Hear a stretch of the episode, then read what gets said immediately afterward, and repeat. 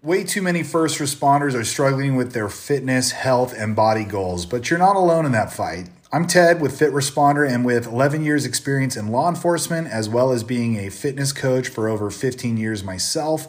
I've created some free resources as well as one-to-one professional fitness coaching for first responders. So I want you to check us out, fitresponder.com or look us up on Instagram at fit.responder. That's fit period responder. And let's see you there. Chat soon. Thanks and enjoy the podcast. The Poorly Made Police podcast is for entertainment purposes only. This podcast has explicit content and is meant for mature audience. The views expressed on this poorly made podcast reflect the opinions of the guest and host. They do not reflect the opinion of any department or entity. Nothing on this poorly made podcast should be construed as legal or marital advice. If something offends you, I kindly invite you to lighten the fuck up. If you want to support this very poorly made podcast, click the link at the end of the description and become a monthly sponsor of the podcast. Or buy yourself some nice, poorly made police memes merch. Not only does it look good on you, it's also a favorite of wives, exes, children, nurses, nuns, IA investigators, defense attorneys, and the chief. And of course, take care of the fine sponsors of this podcast. Now sit back relax, and enjoy the orgasmic sound of a Crown Vic.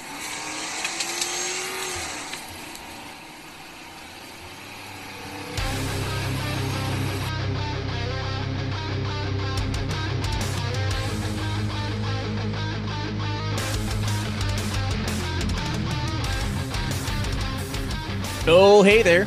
Welcome to the Very Poorly Made Police Podcast. I'm your host, Lloyd. Today, I have a cop who unfortunately is going to have to explain a lot of stuff away because Minnesota looks bad and we're just going to blame him for it.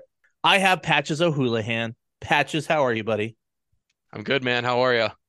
You're fucking hiding the, the accent, by the way. When we first started talking before the record, you were all about the accent. Now you're trying to hide it. Just let it out, man. This is a safe space. Oh, you betcha, don't you know? Uh, put it away.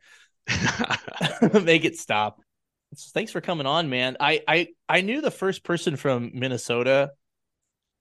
I, am not gonna make this all about everything that happened, but obviously, you know that stuff's gonna come up. So I, I appreciate you being a big a, a big sport, a good sport about it. But before we get too serious about anything, are you having anything to drink, good sir? Don't you worry. I got uh two beers right now. I have my uh, just regular nice beer to drink, and I actually have a heavier beer because you know we got to get a little fucked up when we're drinking on this podcast. So I have a homebrew cranberry wit beer, and then next to it I have a English barley wine. Uh, that's 13%. So we're ready to go. We're ready to talk. Let's do this. Give your balls a tug, you tet fucker. Those are sounding pretty bougie, buddy. Well, so the cranberry wit beer is something I actually made myself. You know, I mean, just uh, being a, a, brewer in my my off time, and then the uh, barley wine is just a nice little treat. All right, I don't mean to make fun, but I'm going to. Actually, I do. I do mean mean make fun. That's what I do. We're going to talk another one about another one of your hobbies, and you have the hobby of brewing. Let me just guess, you're single. No, I'm not actually. Holy shit, a unicorn! I know, right? I, I've been with my girlfriend for about four years. Uh, she seems to stick around for all my lame hobbies, but you know that's just uh, the way it rolls. Fair enough. I I got to give big thanks. I haven't tried beer in a while on the podcast, and I had a good friend of the podcast send me two that I'm going to try. They're from Blacktooth Brewing, which is out of Wyoming. I don't know how to drink them because they didn't come with the Velcro gloves, so I'm not quite sure how to how these are supposed to be drank. But apparently, it's the official beer of Wyoming, where men are men and sheep tremble. And this is the 307 lager I'm about to try you know, there's nothing wrong with the good lager. That's just uh, refreshing, and you can drink a lot of them. One of my favorite styles. It's not too bad. Not too bad. I feel like I'm a I like ambers. I think for the most part, and that that's the next one. We'll talk about that one when we get there. I'm trying not to get too toasted because I have a lot of podcasts coming out, and I'm getting old. My liver is just not what it used to be, so I'm going to try and take it slow. But I say that now, and I'll be drinking whiskey from a bottle by the end of here. But that's okay. I mean, I kind of missed the segment that you do where you'd PBT yourself and we'd guess where you were at. It was it was a good segment. I might bring it back. You know why we honestly haven't done it in a while? because the that? PBT PBT went upstairs and I was too lazy to bring it down. I was thinking about doing it myself, but uh, I left my PBT in my squad and I wasn't uh I'm too lazy to go out and get it. Well, it's like winter there, right? So it's it's very cold. I imagine Minnesota is basically Wyoming, or not Wyoming, is, is basically Canada. You know, uh it all really depends what part of Minnesota you're in. I mean, being that uh, I'm part of like central Minnesota, or I guess uh, South Central, uh, being part of the metro, it's not as cold as it is like up in Thief River Falls, which is just freezing, and I couldn't even imagine how cold it is for them. So to to paint the picture here a little bit. By the way, the PBT thing, I think that should happen. I was drinking on Thanksgiving. All right, I'll paint the picture in a second. Now I'm distracted. Thanks a lot. The PBT, I I brought it. I had it with my brothers for Thanksgiving. That's wh- how it actually made its way back downstairs. I'm fucking lazy, man. I need to work on that. But we found it to be incredibly unreliable because we were all shit faced and like one time it would blow zeros, one time it would blow, you know, like four. And I'm like, all of us are fucking over the limit. So I may have to just invest in a little bit better PBT for it to be a little more fun, I think, because this one, I've lost my trust with this one also. What is it that like a hundred dollar PBT, the one that it's like on Amazon or it's advertised everywhere? Oh, dude, I paid like 30 bucks for this. So that explains probably a lot. Uh, I was gonna say that's a lot right there. I, I've tried those PBTs that aren't like the ones that we use, right? Uh, that are like the hundred dollar PBT even. I mean, they're just trash. I mean, now it's nice just to have my own PBT to, I mean, test myself, and we have a lot of fun with it here at my house.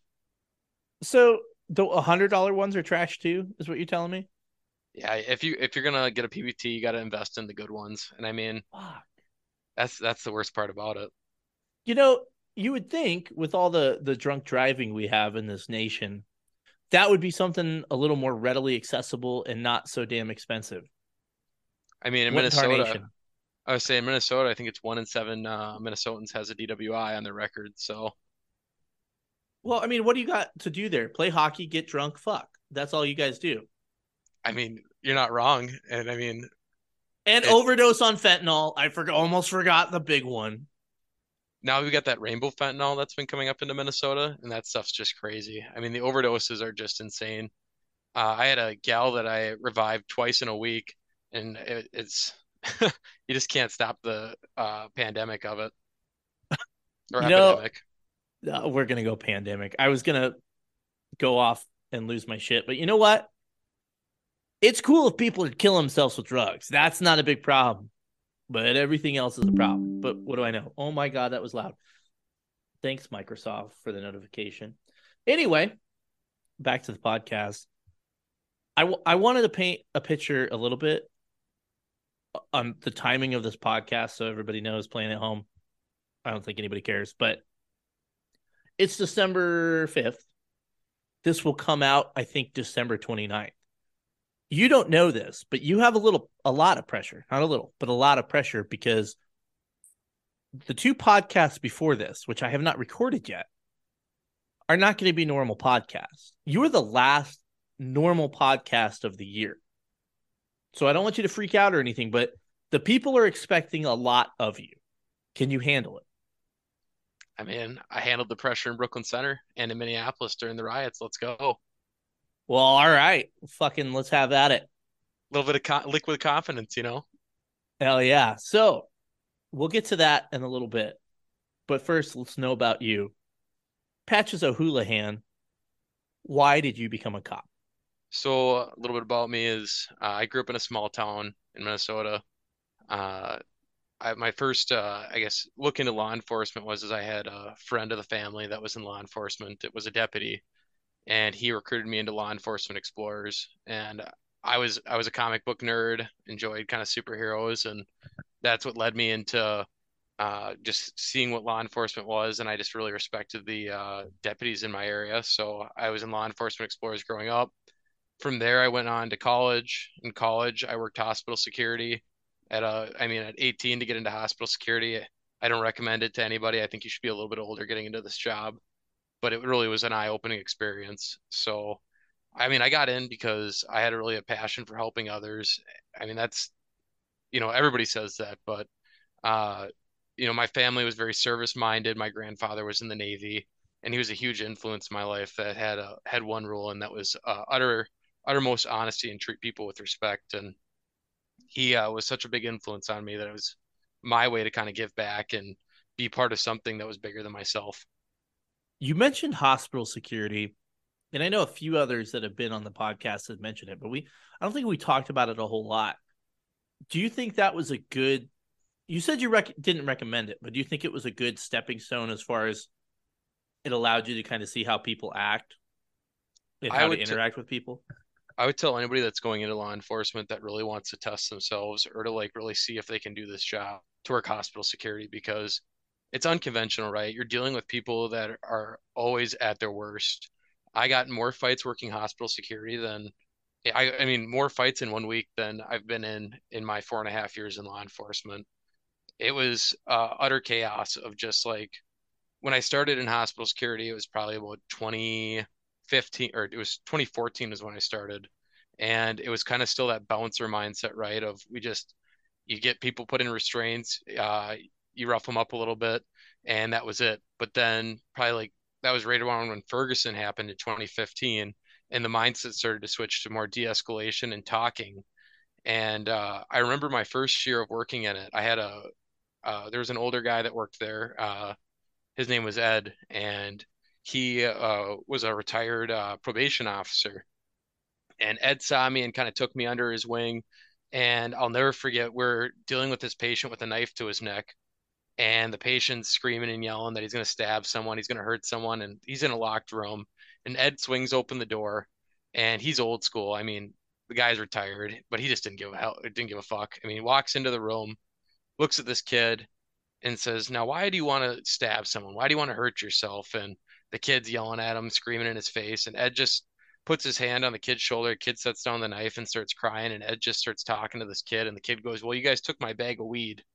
And Ed goes, Well, how much did you pay for that bag of weed? And it's just like a, a Ziploc bag, right? Nothing that, not a big amount. And uh, the kid goes, Well, I paid 40 bucks. Ed looks at him and goes, Well, I paid five bucks back in my day for that kind of shit. And uh, the kid just stopped yelling. I mean, he just really like, it was so stupid, but the kid just like really just relaxed. And uh, Ed was able to get this kid to give up the knife, was able to get this kid the help that he needed. And, you know, in, in a hospital, it's not about roughing people up. It's not about uh, I mean, even when people deserve it, right? Like it's trying to get them the help that they need. And if people don't open up and talk, then it's just basically like staying a night in jail. Oh, they sit there and they wait for the uh, doc to clear them and they get out. But this kid actually got some help. I was able to reach out to Ed a year later and thank him for just listening to him that night. Yeah, I think cops can be, and I know that was not a cop story, but you're cop, you know where I'm going with this we all can be kind of guilty of being impatient, especially if you work somewhere busy and you have all these fucking calls pending and you're like, I don't have time to do this. Guess what? We never think about it. And again, I'm not like saying to compromise safety or anything, but I guarantee the few minutes it takes generally, not always, sometimes it takes a little while, it's going to be a whole lot less time than fighting with the dude, all the reports, all the, you know, everything else that comes with it it does make a big difference when you just slow down a little bit, talk to somebody. Pretend you don't even have a badge on. Just talk to them a little. You know, and that's that's a big part of I, I've found in my time in law enforcement and just even doing hospital security. Uh, you know, to transition it to law enforcement, right? At the end of my career with the agency I worked for, I became a crisis negotiator and I always have had really just a passion. And if you have the time, the ability, and the safety, right, never compromising officer safety. But if you can just talk to someone and listen, that's what most people want. I mean, I've dealt with asshole drunks to the nicest people in the world, right, that you're arresting for DWI. But just sitting there and listening sometimes makes the difference in uh, having a, a positive interaction. So, to jump a little bit to negative interactions that you had nothing to do with, but hey, we all wear the same uniform or wore the same uniform. So we're all the same person, right? So you worked you worked in one agency and then you moved to another agency recently, right? So I worked for uh, I worked in the our metro suburb uh, when I began my career. I did that for four years, and then I just recently transitioned to work for the state. Uh, just more opportunities with the state and more opportunity to do what I'm more passionate about. And uh, it's been a pretty enjoyable experience. The only thing I would say, I wouldn't recommend going through another academy after you've been a cop. Uh, academies suck ass, and it was a terrible experience. But I did learn a lot from it, and I've never gotten so much uh, evoc training, so that was pretty cool too. So, Minnesota, uh, I'll, I'll, I'm going to skip a little bit ahead to one of the Instagram questions, and it was, "Can you guys stop fucking shit up?" Now, that's, I think that's no. What are you gonna say? I, I was gonna say. So it's funny that you say that. So, uh, it's been a pretty crazy two last two years in law enforcement, and you know, it's being part of the mobile field force. Uh, when I was, we had a saying of, uh, "It's not when, it's if," right? Or it's not if, it's when. And when's the next big incident going to happen? When's the next call out going to happen? Uh, being on the mobile field force, we'd always say too. I mean, we get more action than SWAT these days because we're getting more into more and more shit, and it's just every situation blows up because everybody wants instant answers. But as you, we all know, we we don't get instant answers with police interactions. We can't, eh, you know, we can't. There's we got to investigate these things. We got to look into it. You can't just have an instant answer from every investigation, and yeah, it's been it's been pretty shitty in Minnesota. I mean, for a long time we avoided the spotlight, but it finally just came to the Midwest and it hit us hard. Where I was going to go with that is do you and this is a total fucking loaded bullshit question, but what are your thoughts overall on Minnesota law enforcement? Were those just like two really out of character things for that state and it just happened to happen in Minnesota? I mean, here's I, I hate even asking that. So let me put some context behind it because I'm kind of a big believer in. I I don't want to say it could happen to everybody because we're not going to all do that same type of shit, but I think it could happen in any state. But I guess maybe the better way to ask this, I'm trying to articulate myself here is I mean, overall in law law enforcement in Minnesota, do you think it is professional? Do you think there is high standards in Minnesota, or is it, you know, agency to agency kind of thing? you know, it's it's funny that you asked that because I've I've really reflected on that personally, especially with you know being in my own backyard. Right, uh, we're pretty well regulated in Minnesota. I mean, it takes a two or two or a four year degree to get your post license, and you have to test for that license. And I I don't think other states have. I know I think Colorado had a post license or the the post licensing board or something like that, but uh, I think it was two isolated incidents that just I mean really shed a light and uh, I mean, it was the straw that broke the. I mean, George Floyd was the straw that broke the camel's back, right? It was something that it was coming. I mean, it was a matter of time. I mean, look at the past incidents, right? We don't look at Missouri. We don't look at Colorado. Uh, I mean, Colorado had two pretty high-profile incidents, I think, within the last couple years, and it's uh, you can only do so much and train so well, so hard, right? Eventually, you're going to have people that make mistakes, and the news is looking they're bloodthirsty for that kind of stuff right now. Yeah. I didn't realize that you had to have a degree in Minnesota to be a cop.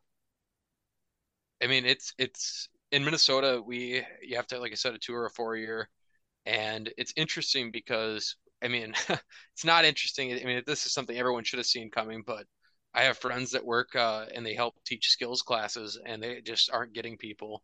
Back in the day, I mean, it was hard to get into skills. It was hard to be hired as a cop. I mean, this is everywhere happening in Minnesota, but uh, when a metro agency that used to get thousands of applications is only getting 10 applications, or you're seeing agencies get 13 candidates for four jobs, that's crazy. Yeah, that, I mean, it, it is crazy.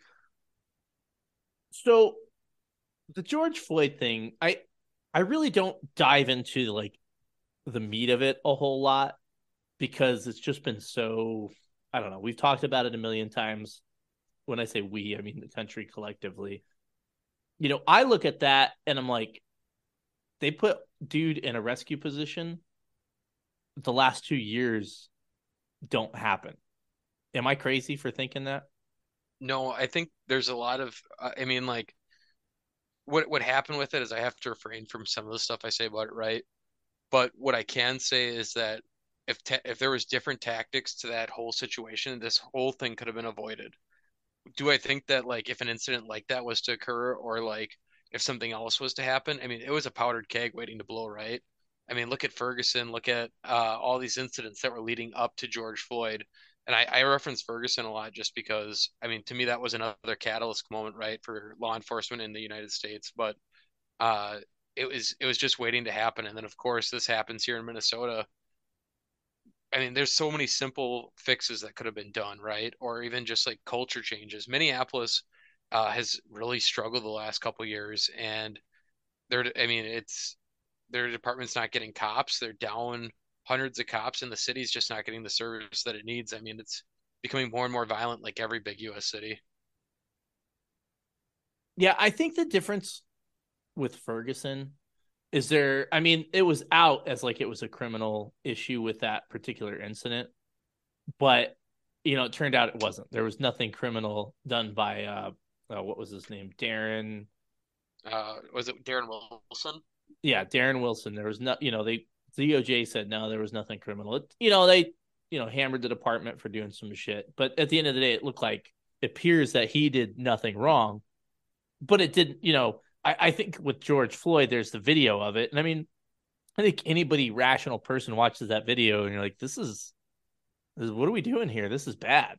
So, you know, and then you had I don't want to talk too much about COVID, but you had everybody been kind of locked indoors for COVID, and then that happened, and it was just like everybody was so upset anyway. It was just this huge powder keg, and then, and then, um, was it Brooklyn Park or Brooklyn Center happened like a year later, gonna, right? Did you get out? Now, were you out during COVID, or did you get out before COVID?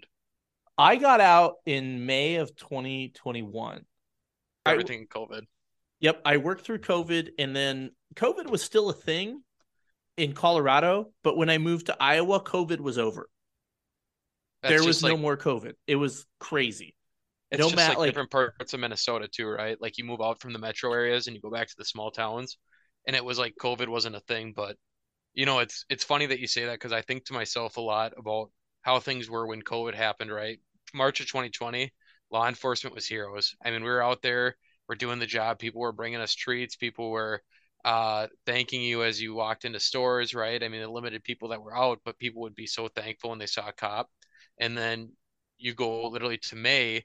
Uh, I mean, May 26th, that's a day that's forever ingrained in my mind because May 27th, I was a big villain and we were terrible human beings that uh, everything we, our uniforms just made us. I mean, you were scared to go home because you had people that were following cops home uh, from your department plug for officer privacy, by the way. So, what was it like? And and obviously, I know you probably can't go into too many details, but what? I mean, you were on the ground, and basically, we'll call it ground zero for all of this because you were in the, that area. I mean, what was it like? I mean, how long did everything go on? Like, was it worse certain days or the beginning, or did it get worse? I, I guess mean, tell your story if you can it was like I said, uh, I kind of we talked a little bit about it before the podcast, but I I remember uh, I worked a night shift before I saw the video come out that night, and it was circulating social media. My buddy sent it to me, and he's like, "Hey man, check this out." I watched it. I showed it to a couple coworkers, and like we kind of looked at it. We're like, "Ooh, that does not look good," and we're like, "There's got to be more to that story, right?" And you go to bed, you wake up the next day, and the whole world's on fire. I mean, emergency calls were coming into work. I mean, people were getting paged in. I remember uh, we there was no mobile field force. That wasn't a thing in Minnesota. Like we didn't have teams set up to deal with this kind of stuff. And uh, I just remember buildings being on fire. I mean, the streets were you go from nobody on the streets during COVID to a bunch of people out protesting, right? And uh, I I worked I I've, I worked night shift for my first three years as a cop, and then uh, or I guess my first four years as a cop, and then the last half year I kind of worked days uh, for when I was working for my last agency, uh, and I'm back on nights now, but irrelevant to the point. But working nights, I remember watching the live streams, and I remember one guy we got a call that someone was following one of the looters home, and uh, I was watching the live stream. I saw this guy steal a snowblower, and I go and I stop the car because this caller followed the guy all the way out of Minneapolis, and I look in the car and I see the guy that stole the snowblower and I see the snowblower in his back seat. I was like, "Hey man, I just saw you on Facebook Live stealing that snowblower. Get out of the car." And I mean, jail wasn't accepting people, so you just were writing citations. Uh, I was on the top of a ramp outside of South Minneapolis, and I was watching the city burn, and the piles of smoke. I mean, there's there's so many stories, I guess, to break it down. I don't want to just have one big block of talking about it, but it it was just there's nothing there's nothing like it. There's nothing you can say that uh it was like a war zone to be honest with you. You know, and we just talked to the Syrian cop on the podcast like a month ago or two, and that was a quote from him. Is like, ah, it's bad, but not as bad as Minneapolis. That's pretty fucking bad. We're talking about an American city. Yeah, I mean, like, and just even talking when you're, I listened to that podcast with him, and I was kind of laughing at some of the things he said. But, and you know, many, I mean, I gotta, I gotta plug my city, right? Like Minneapolis has changed drastically since then, and things are starting to come back. But I mean, I think everyone's biggest fear that's from Minnesota is that Minneapolis is going to become like Detroit, right? And just continuously fall apart. Well, what's the what's the industry in Minneapolis? I mean, for a long time it was beer. we had uh, the Hamm's factory that was here, but that got sourced out. Uh, Target Corporation. I mean, there's a lot of. I mean, but after Floyd, I mean, like everything started to go started to leave the cities. I mean, a lot of the stuff has moved out to the suburbs, but we lost a lot of the big corporations. I mean, downtown is nothing like it used to be. I'm a, I'm a young guy. Uh, I used to go out downtown, but I wouldn't even, I would never go out downtown these days just because, I mean, it's just not the same as it used to be. A lot of the bars are closed that we used to go to. And, uh, you go out on a Friday night and there's a lot less people out there. Prior to George Floyd, though, Minneapolis was not a nice place, though, right? Or was that uh, reports of that overblown?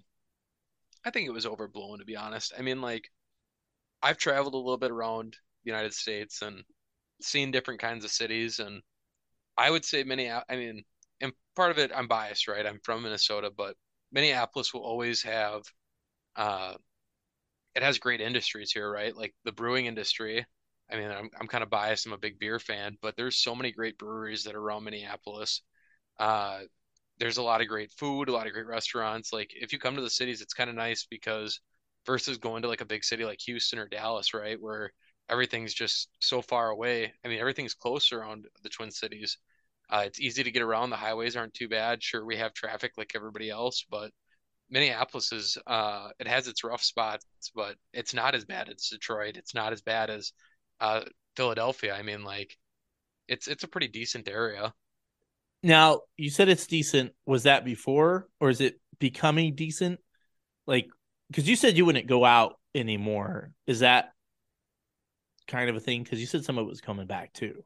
It, it is coming back. I mean, I'm I'm saying like I wouldn't go out downtown. You know how kind of cities work. Like you got your yeah your different districts, right? Like, I mean, the two areas that I wouldn't recommend ever going out to right now are uptown and downtown, uh, which were thriving spots in the cities before, but now, I mean, they're just overridden and everything's closed. I mean, it's it's really sad.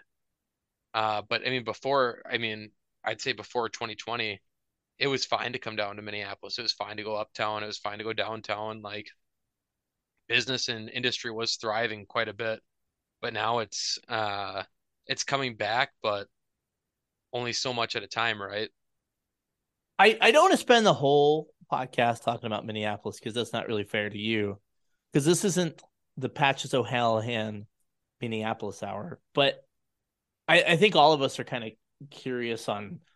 It's just weird to me that Minnesota, like seemingly the most chill state there is, has fucking Minneapolis in it. like, is that weird? I, I mean, that's an outsider's perspective. No, it's it's funny because Minneapolis is. I mean, it's a very unique city, right? I mean, for the Midwest, when you think about it, we're surrounded by uh, North Dakota, South Dakota, Iowa, and Wisconsin.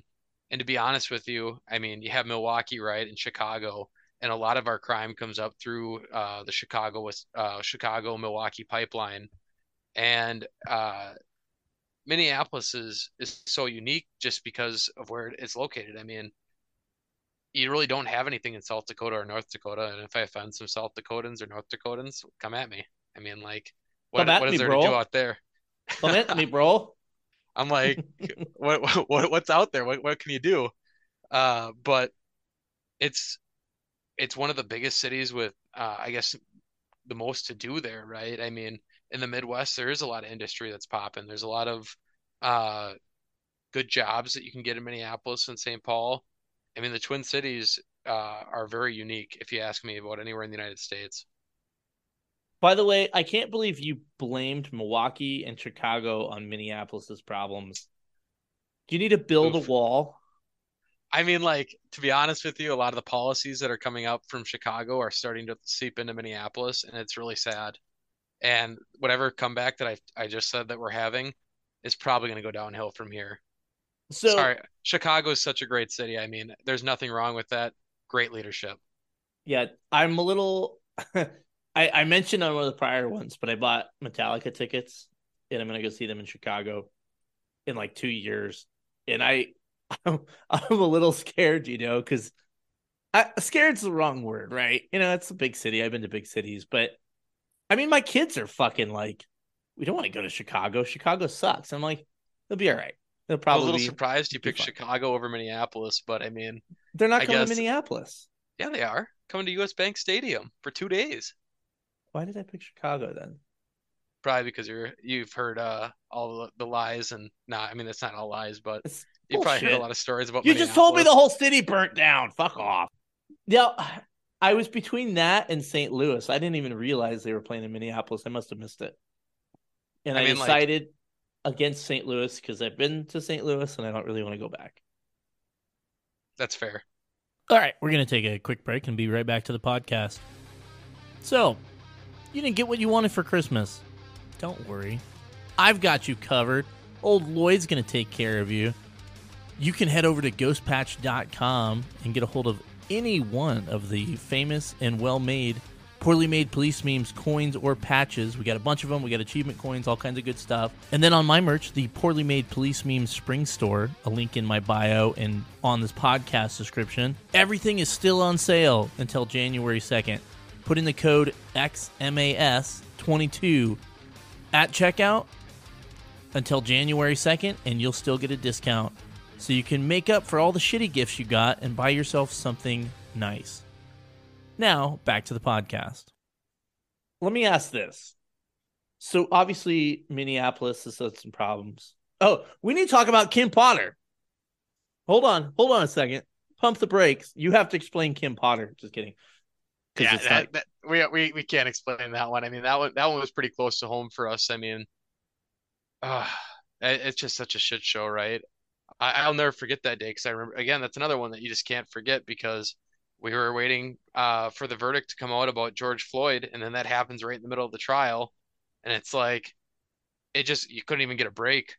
I mean, it was just like we were. I mean, so many cops were so burnt out and tired, and then it's like, all right, now we're going into BC and it's we're trying to save that police department. I mean, I don't think anyone you can't take it away. I don't know how many states have, where, where it's happened where a police department's burnt down. But when the third precinct burnt down during George Floyd, that was such a monumentous moment that like I mean, those cops were I, I had a friend that was in that and he said and he quit law enforcement because he's like it was like being back in Iraq when his when uh, the third precinct burnt down. And then we go into Brooklyn Center and there was talks of us letting go of the police department. And I, I was like, I, I don't ever want to be a part of, I don't ever want that in my career to happen, another department to burn down. You know, this might be a little bit controversial, but I look at the Kim Potter thing is a hundred percent different than George Floyd. I have my own thoughts on George Floyd, but we're not going to talk about that. Kim Potter, that dude had a pretty serious warrant, a violent warrant, and was trying to drive away in the car. The I know the argument the defense brought up was her partner was like about to get drugged. If she knew that and shot the guy, to me it's almost a non-issue. You're Yeah, about I to mean- kill a cop. You're about to kill a cop. The problem though is that it's not what she saw. Is she just she yelled taser taser taser and then shot the dude. So you, I don't know why the defense decided that was a good idea because it's clear as day on body camera what it was. I know it's like one of those things like I almost feel bad for her because I know that's not what she planned to do. But like again, we're making this dude to be a hero and he fucking put himself in that position. And the crazy part is, is Kim Potter was a very well respected cop uh, before this all happened. And I guess for me, that served as an example. I mean, plug officer privacy again, right? I mean, that that could happen to any of us. I remember the details that were at her house because people were pounding on her doors, and uh, her husband was a cop. Like it, I mean, you, you just can't make that shit up, right? Like for that to happen in such a critical era to happen and like I mean George Floyd and uh, or the, the Chauvin versus Kim Potter, right? Two very distinct, very different situations. And I don't think anyone could have predicted that shit to come. And it was just like the camel's back's already broken, right? But you just keep adding to it and uh shit just kept getting worse and worse. And I, I remember during those times wondering like when does it get better, right? Like we were I was watching Friends and uh, leave law enforcement. Like, I mean, we were losing people left and right, and that's you can't recover from that. I mean, it takes months to train a cop, and what do you do when everyone's jumping ship? Well, and the other thing too is it takes months to train, but you'll never get that experience back. No, it'll and, it'll uh, be different experience. I'm not saying people can't be experienced, but and we've we've hinted at it, we've talked about it for the last two years is you can't replace experience and you have some really good people walking away deciding this is fucking too much i ain't doing this shit no more. And we're we haven't even paid the price for that yet. Well, and you've mentioned it in past podcasts with some of the veterans that you've talked to in this profession right? But like where does i mean now more than ever you have two two year cops that are ftoing right that are training these new cops that are coming in. I mean, you have a whole generation, or I guess generation, but you know, a whole breed of cops that came out during COVID when people were told not to be proactive or people were told not to do traffic stops, and that was the way they're trained. And now they're training people in, and so you've lost all this investigative experience. You've lost the cops that were from. Uh, I mean, you don't have any '90s cops really in Minnesota anymore. You don't have any. I mean, most departments are very young departments and so it's, you know, with the young officer, they're going to make mistakes. They're going to do things that aren't conventional because they don't have that experience or they haven't been taught uh, how to communicate, right? Yeah, it's. I'm going to make this prediction and hope that I'm wrong, but I would not be the least bit surprised in the next couple years, especially oh, I don't know, 2024 during the election cycle. I have a lot of concern about a lot of police departments.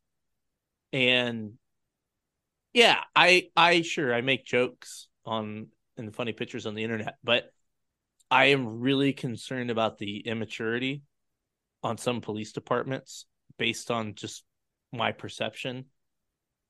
I well, I don't know. I'm I am worried that you know there's going to be some bad shit happening and not necessarily because they're bad people because they got bad training and continue to get bad training. I, I think to be a, a well-rounded cop you really have to be nurtured well i think. Oh hey there. It's me. I usually don't add stuff into the podcast but i felt like it was important in this circumstance.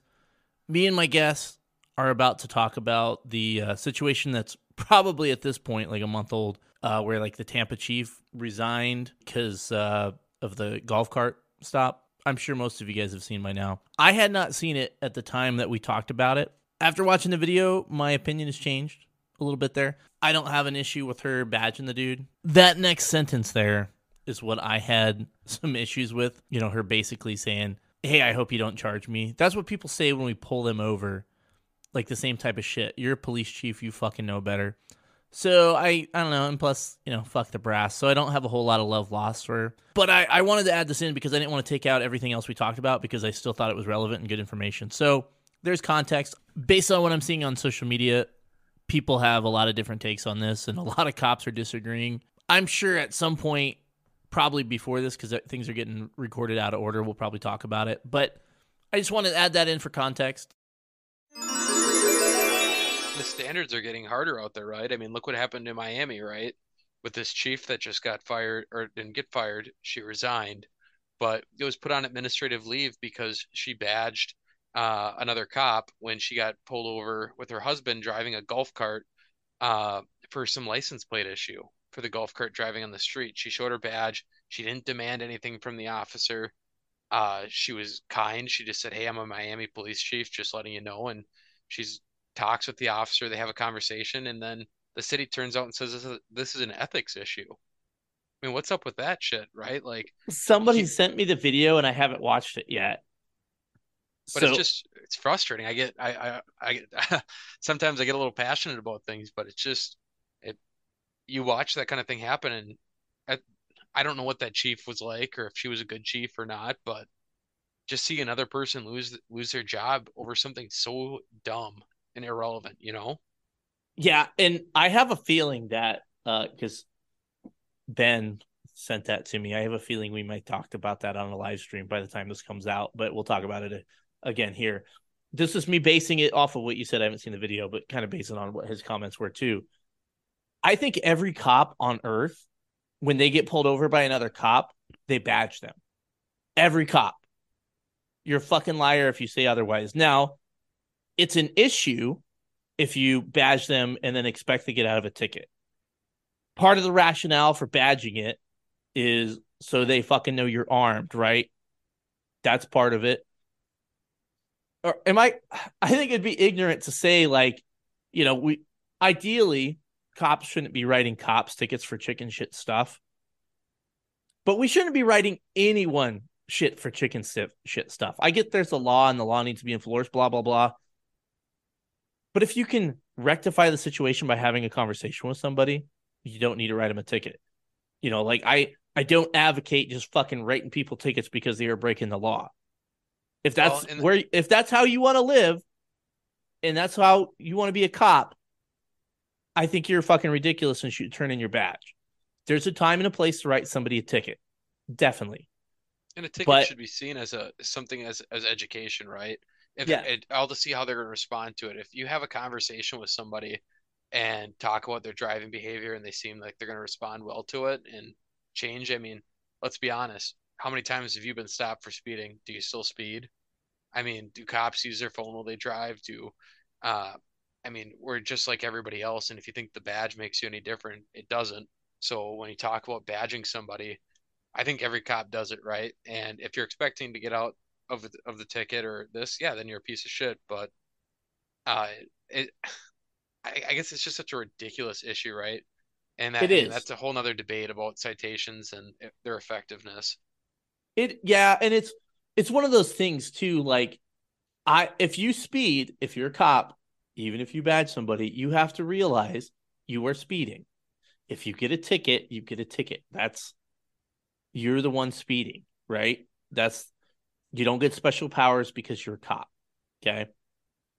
But if you're doing something ridiculous, like, I don't know, drag racing or driving drunk, and you badge somebody and you use it with the expectation to get out of a ticket, quit just quit. We don't need you. I mean, I'm going to speak for the country in policing. We don't need you. That's we can't we can't have any more of these stains. You know, these people yeah. that it's and it's hard, right? Because hiring pools are getting lower and are getting smaller and smaller. So now we're accepting people that wouldn't have been a cop five years ago, wouldn't have been a cop a year ago. I'd even uh, dare to say. I mean, it's it's crazy. Some of the people that we're hiring, and then they don't make FTO, and everybody acts surprised. Yeah, it's there's I, I'm kind of heated about that thing now. She badged him, and she got fucking fired for it. That's crazy. I guess I That's, should say she resigned.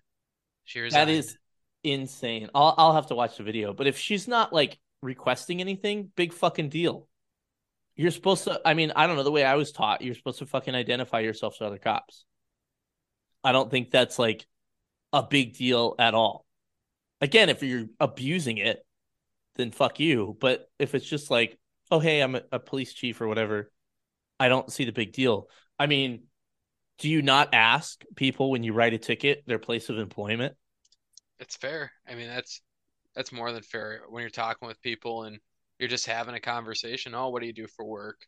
You know, and it comes up, or if you're grabbing someone's ID and you see the, uh, you know, their ID card underneath their their license.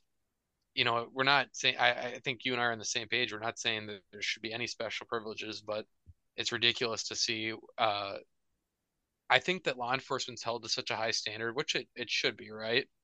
But there becomes a point where it's like, is the standard so high that it's unattainable? Yeah, I, I think you put it better than I can most of the time. High standard, yes, totally. Ridiculous standard, because you you remove the human factor from everything. Of course, we're gonna fuck up. Of course, we are. There's mistakes of the mind and mistakes of the heart. If I came on this podcast and told you I'd never fucked up as a cop or as a man or as a parent, I'd be completely full of shit. But that's we want cops to be human, but we also want them to be robotic in nature, which I really fucked up saying robotic, but that's okay. I'm gonna stop being angry. You're gonna make me drink whiskey from a bottle soon. I'm getting angry about this. Let's talk about Minnesota, but not the crazy shit that happened. How is it to be a cop? I mean, I guess before and now, I think is relevant though. You know, I guess I have such a limited place that I can speak from about. I mean, I had about two years uh, where I can speak from where I was a cop before everything happened, right?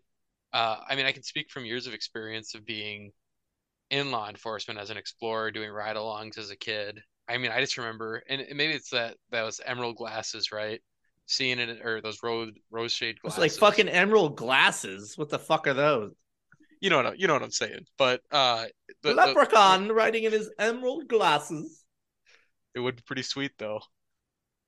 But anyway. you know, it's it's seeing uh, as it, when you're a kid, you see things so differently, right? Like it's like when your dad came on and you've talked about your dad being a cop and doing ride-alongs with him. Uh, I, I, saw it so differently, and I guess maybe you don't, you're not part of the the drama of a police department, but you're seeing the action that the cops are out doing, or the difference they're making, or the people they're talking to, and it was so respectable and so cool. And then, you know, you, you get start to grow into your own career, and you realize some of the choice, uh, every choice that you make gets you have hard decisions that you have to do and you know you're taking people out of uh you're helping people right? But you're also breaking families apart sometimes. You're going to court uh during the day when you worked an overnight and you're trying to stay keep and manage everything right? But i mean to talk about minnesota law enforcement i i think that minnesota is a good state to work in. Still. i think it's i still think it is. I think that i hear some of the i've heard some of the california I heard some of the California cops talk, and I've heard some of the, uh, you know, I hear what it's down, hear what it's like in Florida right now, and sure, you have the support in Florida, but man, Florida's getting violent, and that shit's just crazy. Some of the stuff that's happening. I mean, the officer assaults. Uh, Minnesota's is really a unique community of cops. It's very family like.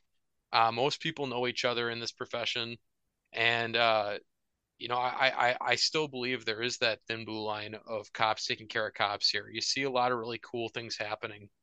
Uh, I can speak to some of the the bigger influences here, right, that are doing the work, that are putting association uh, dinners together to make sure that a cop that uh, might be going through a hard time, like their family member having cancer or themselves suffering with illness, it's very family like and we take care of each other here and i think that's an important culture to be around. That was very wholesome. And i don't want to take away from the moment but i have to because that's what i do. Give your balls a tug you ted fucker. Uh, you have to you got to you got to do it when you got to do it. That's that's where it is. That's true. I'm very impulsive with my noises. I wanted to ask so obvious i guess where i was going with that though is you're saying the job is not dead in Minnesota. No, I, I think the job is still very much alive in Minnesota. And I think that there's a lot of things that are happening right now. And, uh, you know, I, I kind of laugh when I see your, uh, you had the shirt that says, uh, you know, if you don't like the crime in your city, change your vote. And you, you do see a lot of that coming around. You see a lot of uh, politicians that are supporting Minnesota law enforcement. And they may not be publicly doing it, but even if they're doing it in secret, they're still supporting law enforcement. And you see uh, a lot of cops doing a lot of really great work. I mean, I can personally speak to it on the street. There's a lot of guns that are being taken off the street. The other night I was working and there was a detail that took 18 guns off the street in six hours. Holy shit. I mean, there's cops out there that are willing to do the work. And as long as the people are out here doing it, I think that the job's very much alive. Are the jails back open now? Yeah, so the jails are open. I mean, the jails do have their days where they they will be closed. Uh, but I I've seen warrants for where uh, when during COVID, right, we'd have these things called sign and release warrants, and you'd have someone for like fifth degree assault having or a fourth degree assault uh, that had a sign and release warrant. And it's like, what the hell? That's an assault on an officer, like, and that's a sign and release warrant. Uh, you don't really see much uh, for sign and release warrants these days. Something I, I used to ask quite a bit, and I've kind of gotten out of the habit. But are people actually going to jail for the for reasonable amounts of time, or is it kind of does it feel like everywhere else where you do all the work and people are just out within a couple minutes? Well, I'll, I'll put it this way: absolutely not. Like people are out. I mean, I think that it was said on this. I think it's been said on this podcast before, but you really can't. You do the job and you make the arrest at the time, but you can't watch what happened. You can't watch the process. I mean, it's it's really heart wrenching to watch when you put a bunch of work into something and all of a sudden they're like, oh, they're found not guilty, or they're found uh, they were let go. And even if you do all the put the work forward, right? I mean, that's just the county we're in, and it's going to get worse after January here. But oh, what's happening in January? Uh, some elections happened, and uh, some new leadership's taking forward in in the county that I'm in. You just made it seem like things were getting good and they were supporting cops. It's it's it's one of those hard things, right? Like, and maybe it's because the at the end of an election or the end of uh, some people's uh, uh, term, but it does seem like things are getting better around here. You know, it's it's hard to tell. I I'm not a uh I can't predict the future here. Okay, so you're not Doctor Strange. No, but if I was, it'd be pretty cool.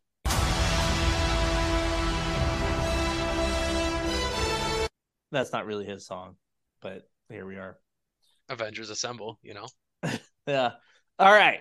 Before we get into some of the the other stuff I have planned on this podcast, I wanted to talk a little bit about one of your hobbies that we mentioned. We kind of we hinted at earlier.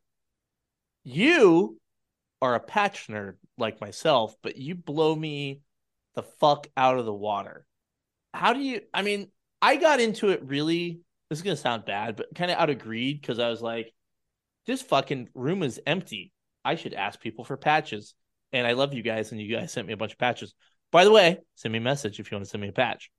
How does how did you get into it? Which what's how do I you know what? I'm gonna even have you explain like the patch life. Like how do people get into it? How do people trade patches? Because there's all kinds of crazy stuff, right? So first, before I get into it, I got to give a shout out to the Patch Banditos in Minnesota. Uh, they told me I had to give them a shout out on this, but it's uh it's a pretty cool group of people. So I got into patch collecting when I was uh, law enforcement explorer. I got a couple patches in my hand, and uh, from there it was like, oh, these are pretty cool. You know, I might make a uh, put them up on a wall or something like that someday. And from there it was just kind of like collecting patches. And uh, my grandfather was a historian, and so learning about the history of things is something that's always really interested me. And every patch carries a story to it, right? And that's something that I've gotten into collecting. And uh, there's actually a pretty big group of collectors around the United States. And it's a great way to socialize and network with other cops, I've found. I know a lot of really good guys uh, from different agencies because of patch collecting.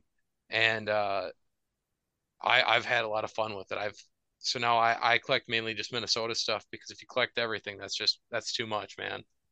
Uh, as you said, your collection's already at a thousand. I mean, can you imagine what will be in a year from now if you keep collecting stuff? Like, what are you going to put it on? Nerds. oh, not Cosby. oh boy. Fucking nerds. It is really interesting. You were talking the way you have them set up is like alphabetical and I've been meaning to sit down and actually do like a spreadsheet to see what I actually have in like the different states and stuff cuz I w- I was telling you I think I probably have close to a thousand, maybe not quite a thousand yet.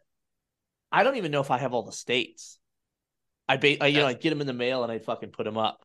They're all really cool. Like I, it is interesting. Like the story of the patch and how they you know they came up with the designs and who wore it and stuff.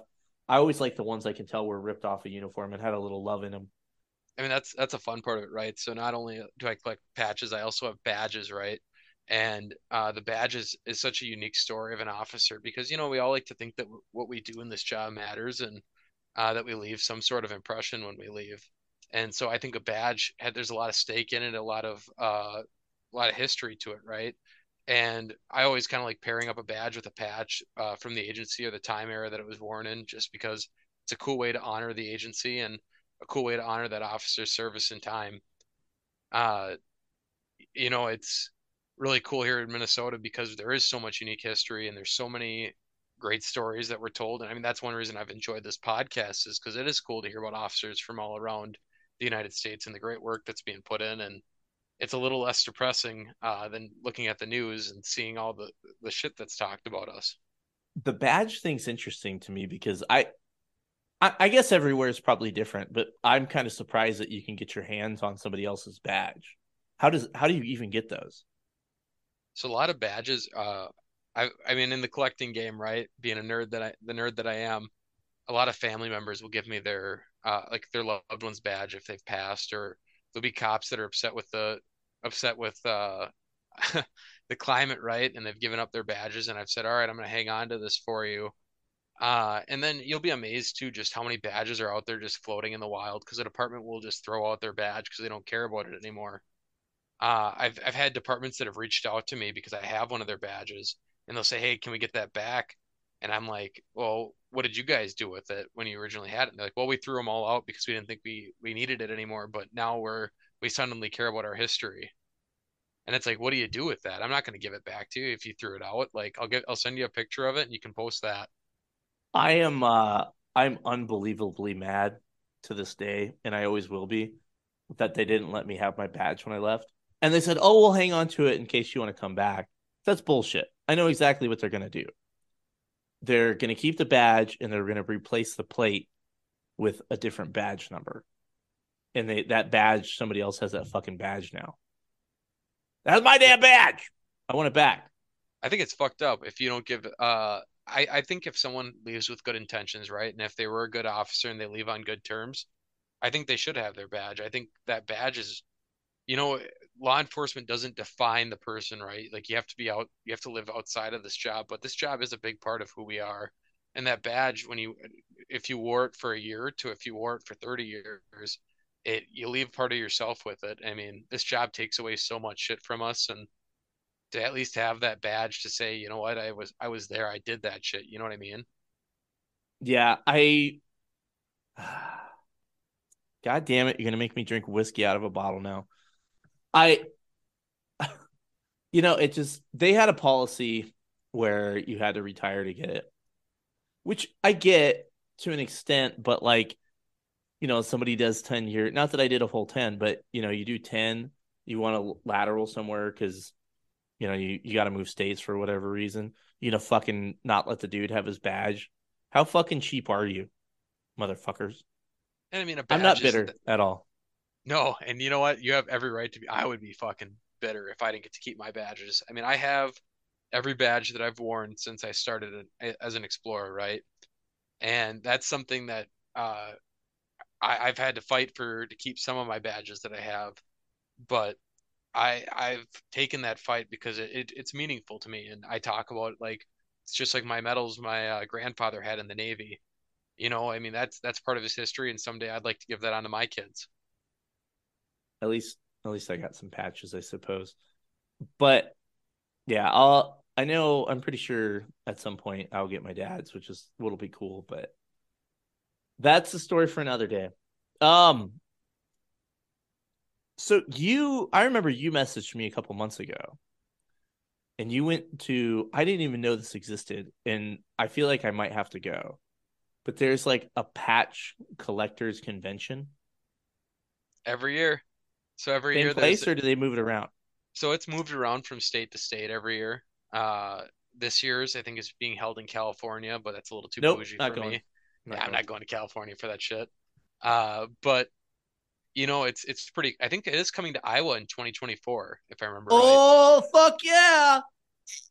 So you got to go. man. It's it's. I like the uh, sound of the cork, by the way, from the whiskey. I could hear it opening up. Was I I wrong, or was- fucking. Oh yeah, I'm drinking whiskey from the bottle. I'm pissed about my badge. did I just call that shit out? I'll, I'll call it as it is.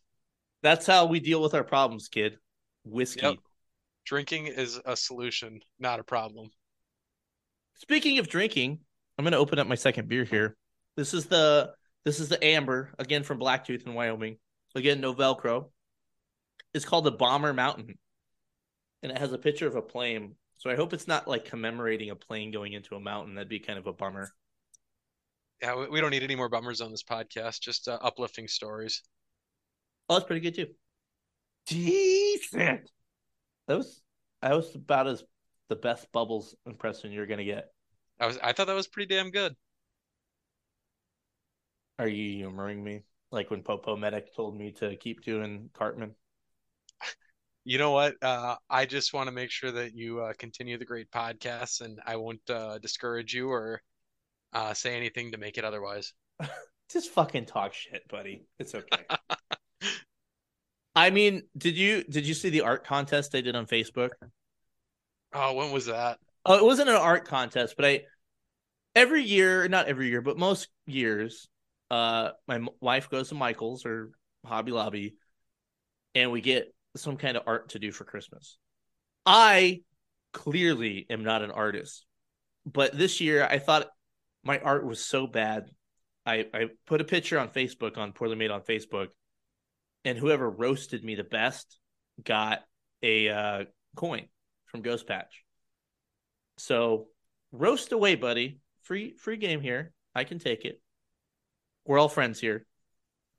Less you talk about my badge. I will say, uh, Ghost Patch is a pretty cool, uh, pretty cool group. I'll give them a plug because I've liked a lot of the stuff that they have coming out, and uh, they've done a really good job with their coins, especially for poorly made. If you don't have one, you should probably purchase one. Yeah, and if you don't, go fuck yourself. Just kidding. A little bit. All right. So I think we should do the officer of the podcast and then maybe lighten things up a little bit. What do you say? I like that. Let's do it. Oh my god, I had one picked out and I closed the damn email. Fucking idiot. Oh hey, I found the same one. All right. Sweet. So, the officer of the podcast, we'll do that real quick. As you guys know, uh, as we just talked about, Ghost Patch, they donated a bunch of patches so we could give away to the officer of the podcast. If you want to nominate a buddy, email me, poorly made police memes at gmail.com, or send me a message on Facebook or Instagram. Good morning. It's not morning, it's night. That's okay. You send it in October. I would like to recognize a mentor and friend of mine, Sergeant Blankety.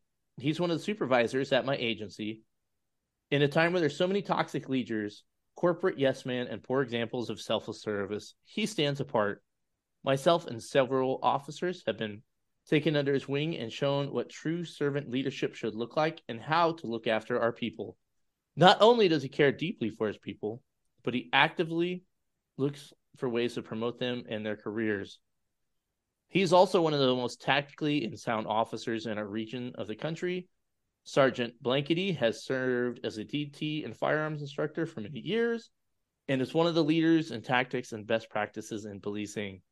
There have been numerous times over the last years where he has brought myself and other officers through extremely dangerous and life threatening circumstances.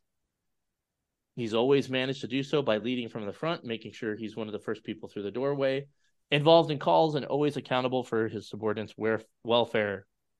Sergeant Blankety has been serving law enforcement for 33 years. He has held himself to the highest level of fitness, still being able to beat most of the young officers in our department for the PT test, easily outperforming everyone else in his peer group. He's truly one of the rarities in law enforcement and the model for what every leader in our profession should be. So, our winner is Sergeant Blankety Blank, and I will email them back and let them know they won. Does he deserve a T Rex, air horn, or clap? Got to go with the air horns. All right. So now, good patches of O'Houlihan. We're going to go to the DGens on Instagram. Are you ready? I'm ready. Let's go. Hopefully, they do not disappoint us. I'm used to being disappointed. Oh, dad Oh no, wait, too. that's that's my wife. That's my wife. Never mind. Okay, so it's funny. It's funny that you mentioned the dad being disappointed. I I might have a picture in my phone of call notes from a snowstorm when I was trying to get somebody's car out of the snow, and I couldn't do it. And I wrote the notes that said I was disappointed in my. I don't remember what I said. I think I said something along the lines of I couldn't get their car out of the road and they were disappointed, like my father's disappointed in me or something like that. Official That's police record, people. Yeah. All right. What is your favorite tater tot hot dish recipe? I mean, I can't share family secrets on here, but tater tot hot dishes, uh, that's a vibe right there. Good for every dinner. Good for uh potlucks. I mean, it's it's it's great. You can't beat it. All right. What the fuck is a tater tosh tater tot hot dish recipe? That is the most Midwest thing I've ever heard, by the way. I mean, you got to have your tater tots. You got to have a lot of cheese. You got to have your secret ingredients. I mean, like, it's uh, it's a casserole. I mean, like, I guess what's the what's outside the Midwest? Do they say hot dish or casserole? I think it's casserole is what It's a lot of people casserole. call it. Yeah. But I, I mean, we call it hot dish here in the Midwest. It's it's appreciated. Do we? Do we, we do. though? I've never heard that term. I guess uh, you haven't been around the Midwest long enough then. Oh. All right. So for the person writing this in, we had to change a name just to, you know, for the kids. Was Kim Potter offered a chance to pee wee a hockey team for redemption like Gordon Bombay was?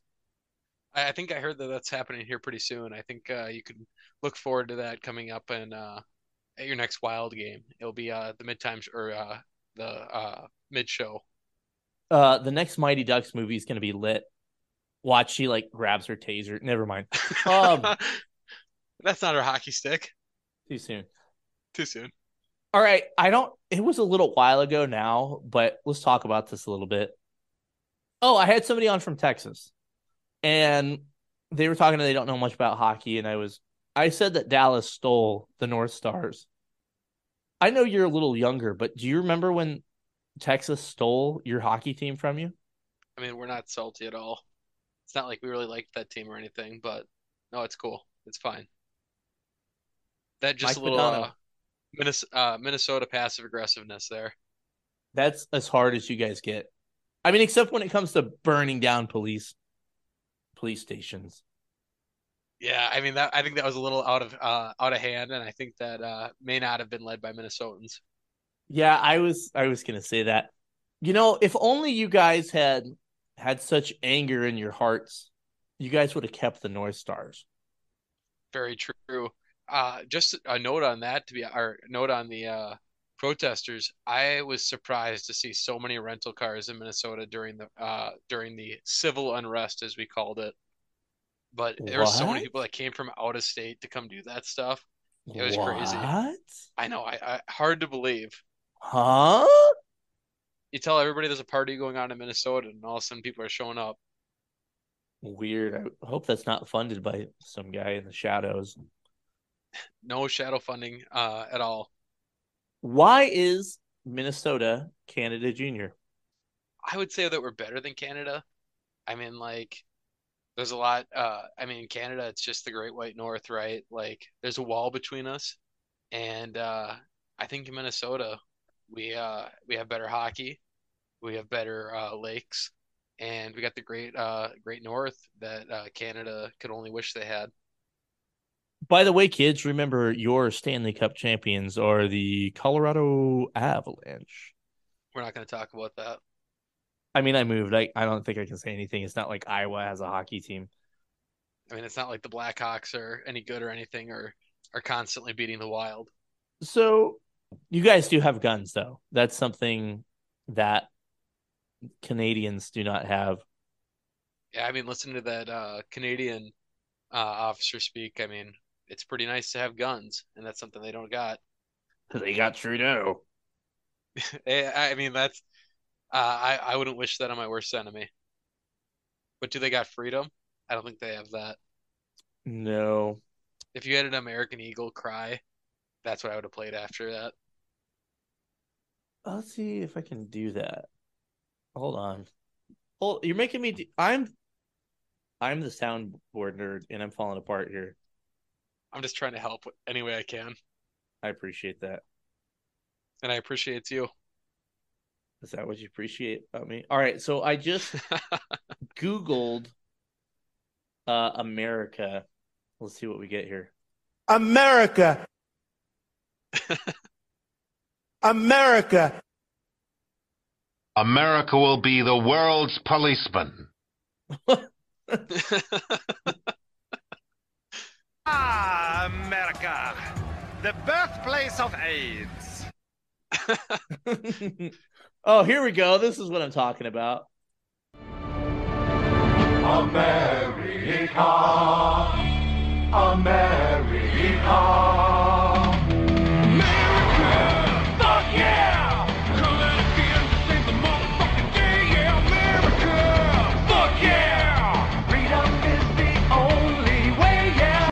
Fuck you, Canada. That's glorious right there. I couldn't have said it better myself. That might have to be added to the list. Are there mini sodas in? Mi- Oh, oh, they got me. Are they mini? Are there mini sodas in Minnesota? I mean, we do have some craft soda places, if that counts. Do you miss the joke? I I I- I got the joke, but I just decided I'd uh, make it awkward for them. Do you guys? I probably it's an unfair question, but you probably would know because we never hear about this. Do you guys deal with any border issues like they deal with on the southern border? Where I work, we honestly don't deal with it because that's pretty uh, taboo. But I'm sure up in northern Minnesota they do have some issues with that. Who's? I mean, I I feel like we talked about this with the border patrol guy, but I mean, who who's coming in from Canada? I mean, people that can't get in through uh, the southern border. I would just think the northern border would be so much easier. I mean, a lot of people are trying to come over on boats across the lakes. I mean, I, I don't think I'd want to do that. It's way too cold up here for that shit. That's nice in the summer, though. That's, I mean, that is the, I mean, so the true Minnesotan experience is being pissed that you're here through the winter, but enjoying the summer, and then being pissed again when the winter comes back around. That makes sense. We kind of touched on this, but we didn't really touch on this directly. The question is, why are you still a cop in Minnesota? So let me rephrase the question rather than why are you still a cop in Minnesota? Why didn't you leave? Or did you have any thoughts of leaving during all the, the wackiness? I, I would be unfair to, or not unfair, I guess it would be wrong of me to say that I didn't have any thoughts and there wasn't times where I thought that it would be easier to go somewhere else. But I mean, Minnesota's my home. I've grown up in the state my whole life. I've, yeah, I've traveled outside of it, but there's something about uh, the lights of Minneapolis and the lights of St. Paul and just being in the cities, right? Like, I grew up in a small town in Minnesota.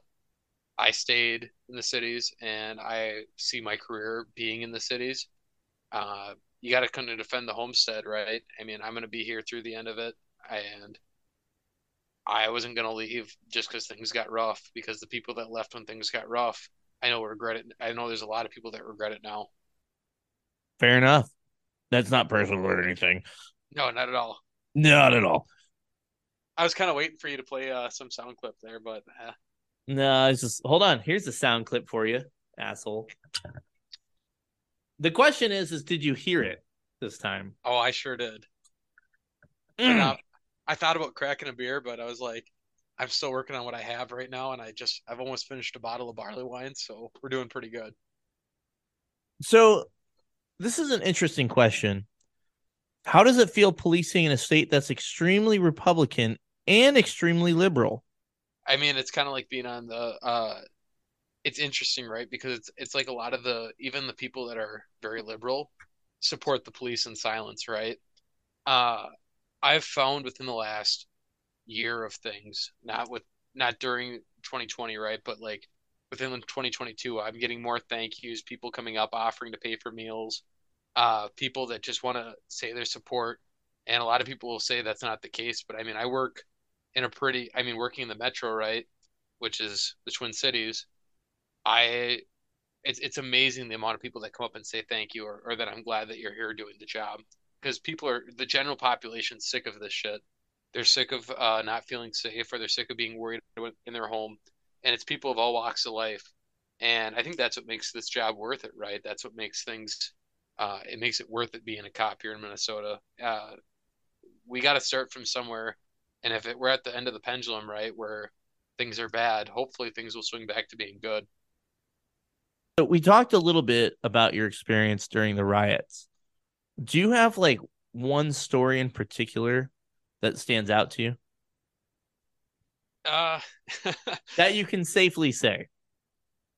uh, man, I would love to share some stories. Uh, but there's the one I guess like I, I just don't want to be a mood killer here, but I'm gonna kind of be a mood killer.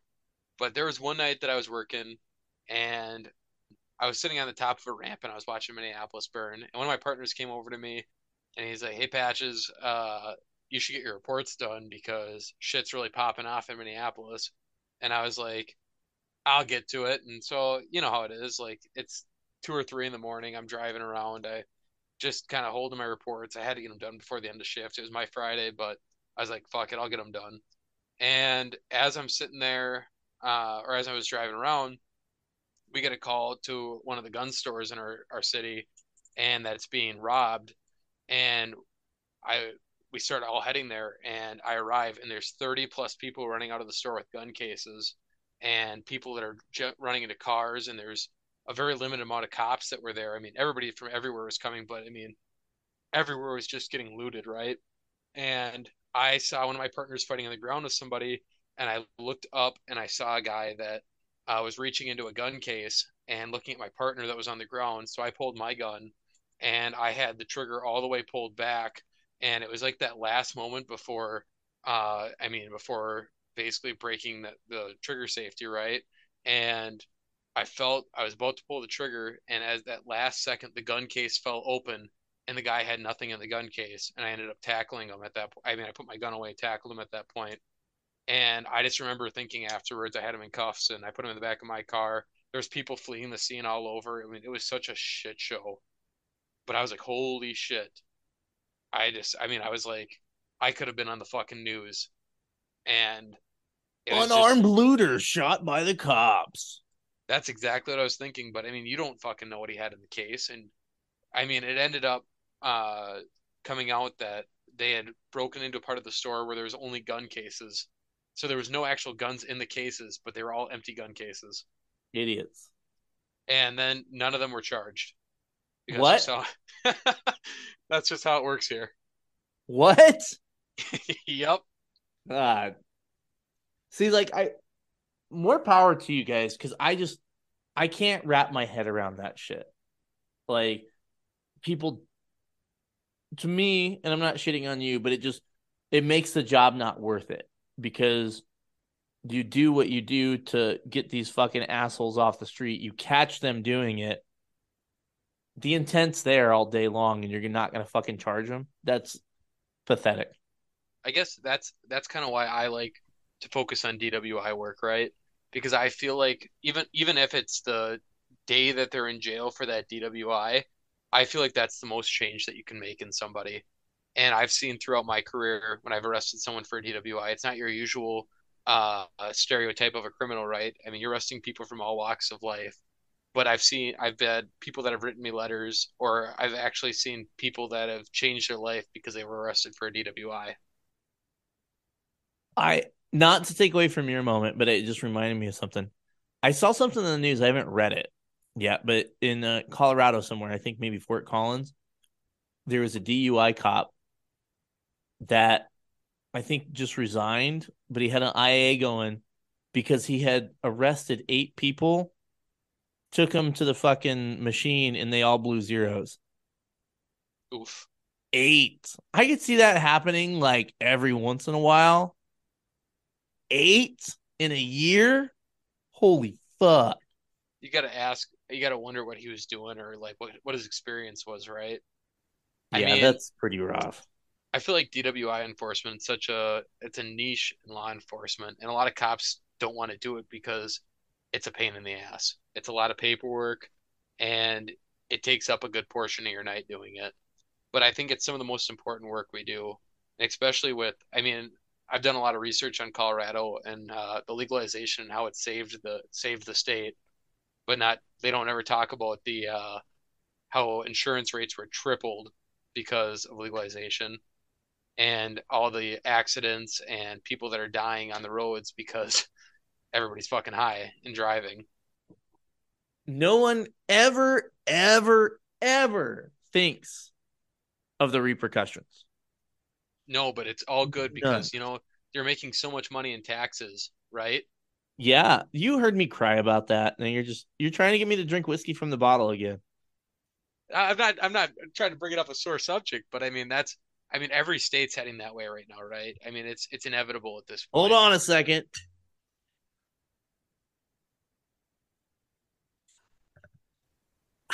Anyway, you were saying? So take that swig. But no, uh, I mean it's just it's a reality at this point, and it's at what point does it? I mean legalization is coming to a state near you, and I get it to a point. I'm not anti-legalization. I just it's DWIs back. Uh, I mean it wasn't that long ago DWIs became taboo, right? And now we got everybody that's getting high, and they don't realize they're high, and they're getting behind the wheel, and they then they kill somebody. It's just like, how is this something that's not being recognized as a place where education is needed. It's like you said, it's not like we have a, a PBT that people can take so that they know not to drive. Can I go on a rant about stoners really quick? Do it. I honestly, and I've said it before and I'll say it again, I really, for the most part, you know, even though I cracked the joke about, you know, legalization, I really don't mind because I, I think there's a lot worse things people could be doing. If you want to fucking sit in your house and get stoned and you're not hurting anybody, I do not give a fuck. It's, you know, when you get on the roads and all that stuff. But I feel like like anything to do with weed is like kind of become taboo to speak against because the stoners have made themselves into like basically a protected class of people. Yeah, In- And the way they talk about themselves and like how they've been persecuted and stuff, it's kind of insane. Like I get it. You're you know, you're a you know, quote unquote smoking something natural and whatever, fine. I, I don't really care, but calm down. Give your balls a tug, you tit fuckers. That's my my rant on stoners. you know, and I've I've had some interesting interactions on the road. Uh, one notable occasion where I stopped a car that was was going uh 20 and a 30. Oh, such a crime, right? But they were weaving pretty bad. And so I'm like, all right, I'm gonna stop this car. And they get on the highway. They're still going 20 miles an hour in a 55 at this point. Uh, I pull them over and I go up to the car and I see a duty belt in the back seat. So I ask the guy, I go, and I see there's a uh, he has a gun on, the, or you know, a uh, a holster on his belt, and so I ask him, like, "Oh, do you have your gun on you right now?" And he goes, "Oh no," I, he goes, "I don't have a gun," and I can just tell he's high as shit. The bong's still, I mean, he honestly had a bong in the center console that he was taking hits off of. I'm like, who the fuck does that shit? But so I ask him to step out of the car, and I'm gonna do some tests just to make sure he's safe to drive. And as he gets out of the car, he starts to reach for his fucking pockets, and I'm like, "Get your hands out of your pockets!" And I see the fucking gun uh, in his fucking pocket and he's reaching for the fucking gun. And at that point, the fight's on, right? And I end up uh, going to the ground with him, and he's like, "Oh man, I wasn't trying to reach for my gun." I said, "I'm like, did you?" Ha-? I asked you, "Did you have any weapons on you?" He's like, "I'm just too high to realize I fucking was reaching for my gun. I forgot I had it on me." Jesus Christ. I was like, "Jesus, that could have been a fucking bad situation." But it's like, you know, I mean, being stoned's not a crime until you're fucking behind the wheel and you don't even know where the fuck you are. Yeah, like everybody knows, I like to have a couple drinks. I don't fucking go drive. Stop. Just stop. Let's stop. Let's stop persecuting the stoners, man. Okay, I'm cool with that. Stop driving stoned, you dumb fucks. Yeah, I mean, what what can you fucking do? Um, here's a good question. Have you ever pulled somebody over who is driving a snowmobile or dog sled? I personally haven't done that, but I've heard stories of it. And uh, if there's anything about Minnesotans, we like to drink and we like to get on snowmobiles. Now, is that technically could you get a DUI for driving a snowmobile drunk? You can.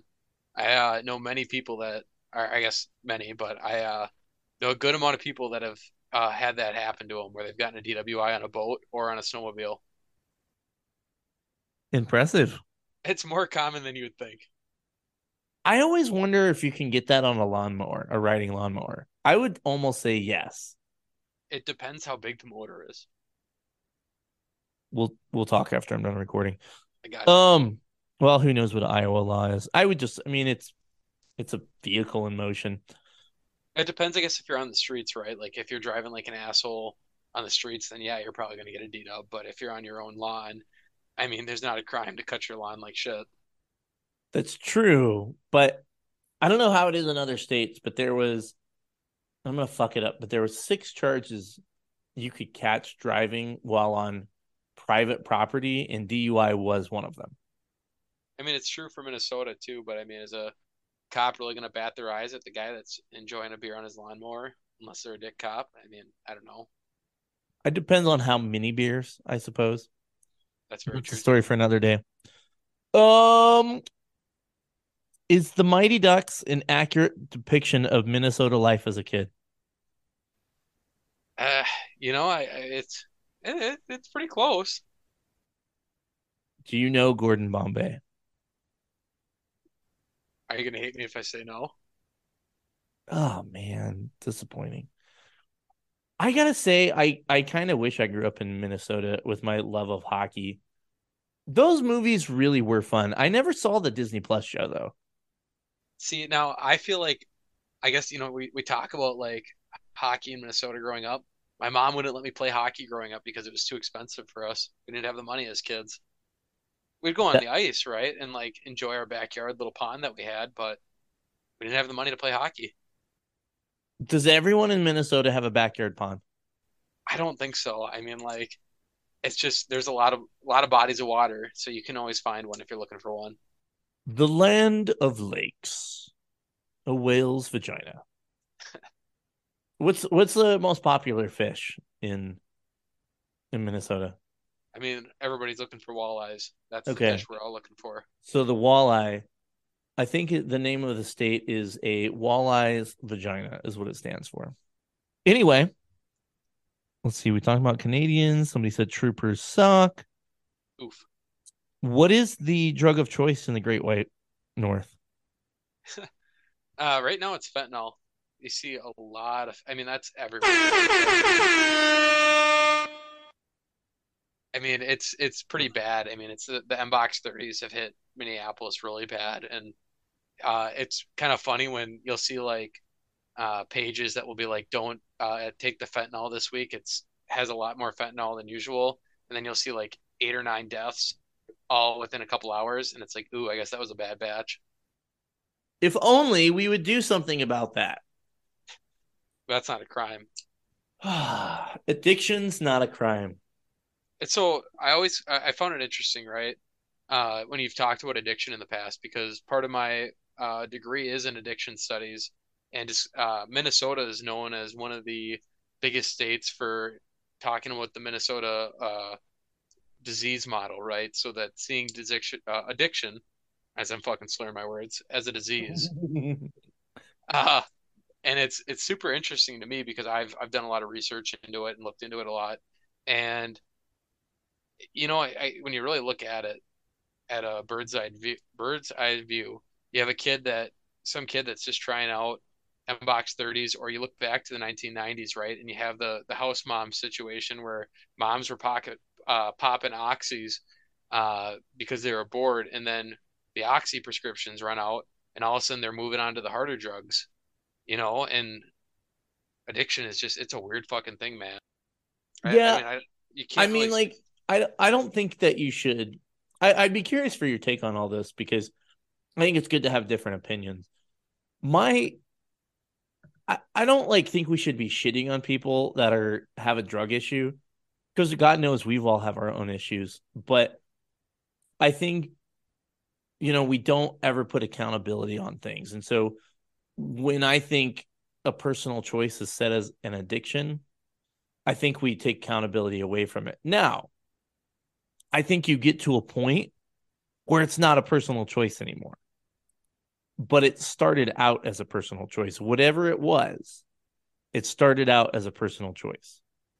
I think it's interesting in the fact that our brain forms neural pathways uh, with, I mean, drugs can form those neural pathways, right, with addiction and associate different feelings with taking that drug.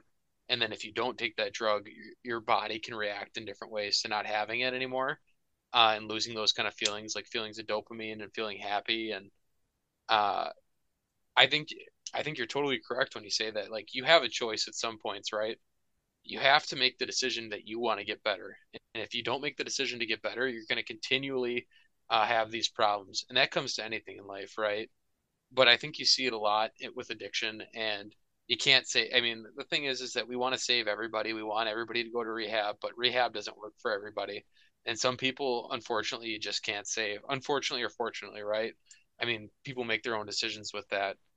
Uh drugs are a fucking weird ass thing and it's it destroys communities. I've seen it happen. I've uh, seen people lose their life because they can't beat their addictions and or continuously make the same bad choice. You know, and it's it's I feel like sometimes people comically look down on like the just say no campaign, but if you do just say no, you're not going to do drugs and you're not going to become addicted. You know, I, I think there's, you know, there's other things like people can get quote unquote addicted to. Like, you know, I'm a fat person. I like food. I'm a, I would, I would say I'm addicted to food. I keep eating poorly, even though there's negative consequences to that. But I'm not going to blame anybody else. I'm not going to blame McDonald's. No, I fucking, McDonald's didn't give me the goddamn spoon. I did. Well, and I think it, it's interesting that you say that too, because if you think about it with addiction, right? People continuously make that same bad choice. They say, "All right, well, I'm just going to do it one more time, or I'm going to do it this time," and like that's it. It's just like, I mean, I'm a big guy too, uh, and you know, it's like, oh, I'm going to eat this uh, cheeseburger, where I can make the choice to eat a salad, right?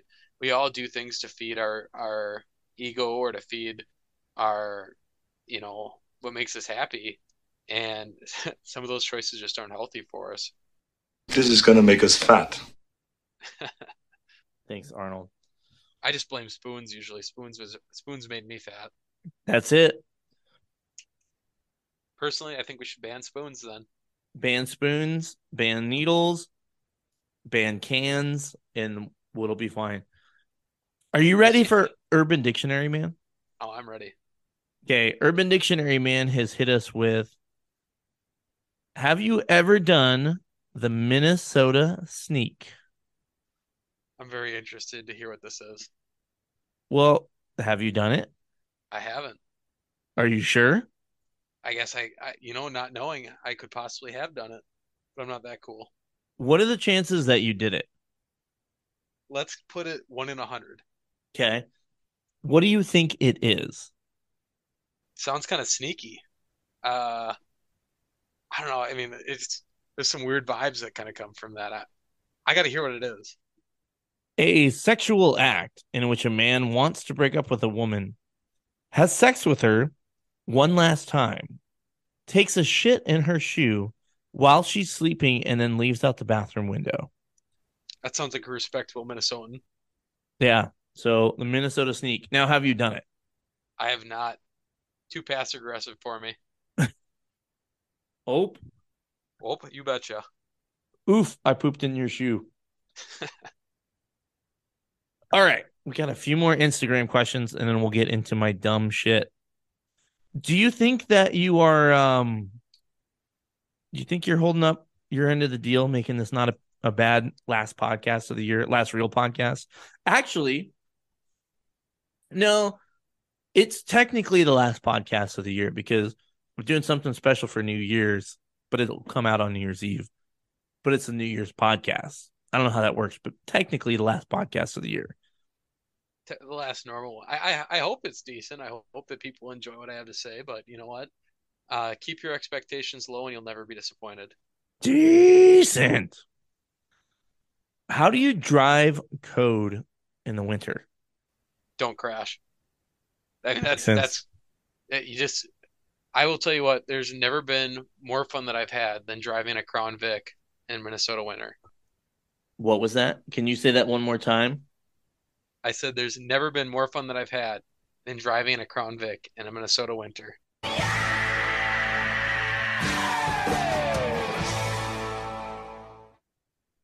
All right. We're we're gonna talk cars in a little bit. You know what? No, we're here. Let's talk cars because somebody had a bunch of questions about cars. And the question was what is the best vehicle, patrol vehicle for snow?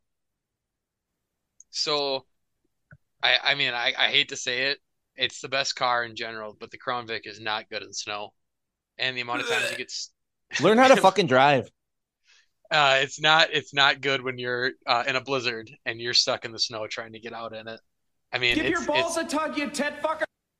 hey, don't hate, don't hate, but I'll uh, let I you will. finish. s- I mean, I'll you can say finish. that the best vehicle probably would be an Explorer or a Durango for Minnesota winters. Oof. But I wouldn't say in general they're the best vehicles for patrol because you know what vehicle you're going to lose in a uh, pursuit in every time is going to be an Explorer. The amount of times someone's outpaced me or outran me in my Explorer is regrettable and embarrassing. Did you say embarrassing? That- that's embarrassing. It's fucking embarrassing. So since we're here, what is the best patrol car of all time? Oh, the Crown Vic, obviously.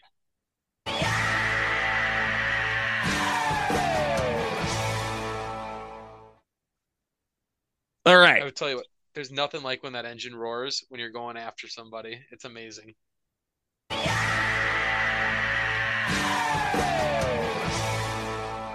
Sorry, I can't help myself. You got to do it. You betcha. They like to to ice fish and drink Busch Lattes. Is that true? I would say it's Hamm's up here. Hamm's is where it's at. You're Okay. damn right. So Hamm's is that specific to Minnesota? Hamm's is uh was originally made in Minnesota and now it's out through some uh I think it's out in Colorado is where they uh, make it now, but it was originally from Minnesota and like all true Minnesotans drink Hamm's. I've never heard of it. If you have you had Grain Belt before? Who? Grain Belt? No. All right, man. You got to come up to Minnesota. I'll show you some great beers. Hamm's and Hard Grain Belt no. are staples. Oh, I'll come to see how it is. Minnesota. I'll hit you up when I go to the Mall America someday. Don't get shot. Should I, is it worth the trip? I'm not a big mall person. I know I love are. malls. We know we. Lo- I love malls. I know malls. I'm the best at malls. I've been to lots of malls. I've worked at malls. I know the most about malls. Now, are you going to be that guy that asks security to get a picture with them? No, I'm not gay. Did you ever watch that old show, the uh, Mall of America uh, Security? No, I have a good friend of the page that's always sending me shit from that. Um, he's like, ah, dude, you got to go check it out. I I've watched a few clips, but I never watched the show.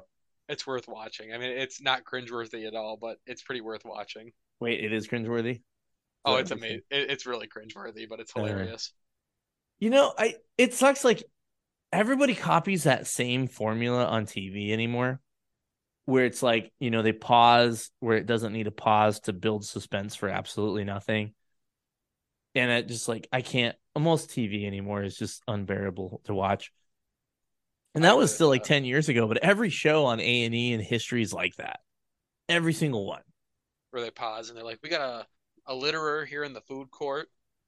We're and they pan around and like everybody's looking real serious and stuff. You know, because you know that's how they all take that call super seriously. It's serious.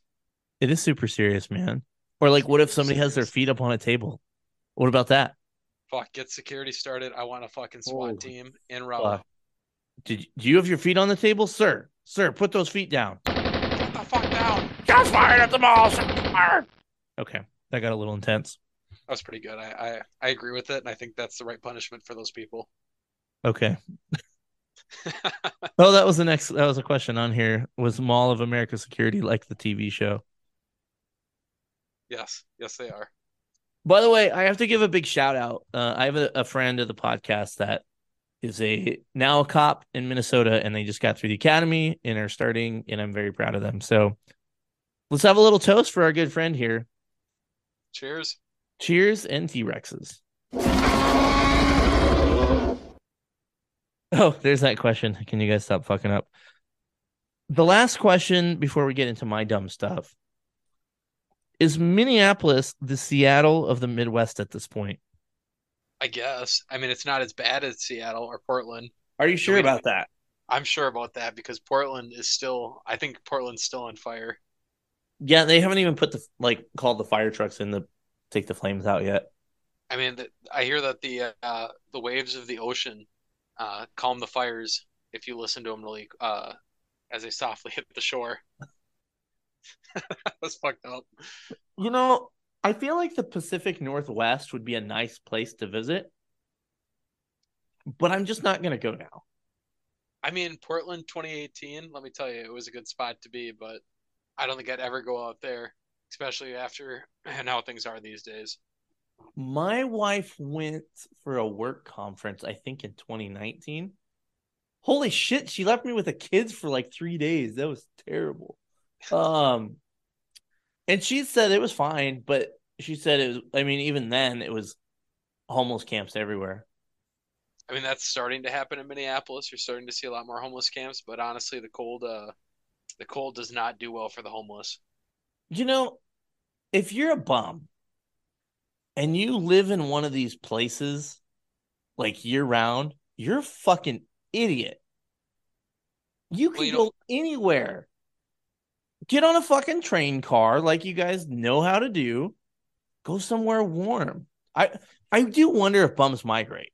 They do actually. I had one in the city I worked for that would go to Florida during the winter and come back to Minnesota for the summer and sit on the same park bench and harass the same people. He was pretty hilarious. I mean, did he take the trains? Like, how did he go? So I I'll tell a little story about him because it's pretty funny. So I know you always ask the what was your biggest mistake as a rookie? Uh, as a rookie, I thought I had to arrest this guy for his misdemeanor warrant, and this dude smelled. And I'm talking like you got in the car, and I mean he reeked. I had to have my back windows down because he smelled so bad. And I arrested him on a very stupid trespassing warrant because I thought that that's what like I thought that my sergeant would be like, you should arrest him for this. Like my sergeant would be like, if I was to not arrest him on his warrant, I bet the sergeant would be mad. But so I ended up bringing him down to jail, and he was smelled so bad that the uh, jailer threw up while he was searching him.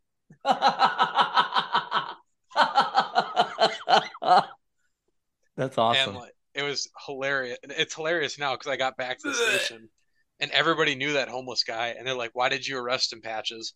And I'm like, "Cause I thought that's what we're supposed to do." And they're like, "Fucking rookie." Okay, here's the thing. Can I go on my rant about warrants? Yes. They don't have a warrant if you do not run them.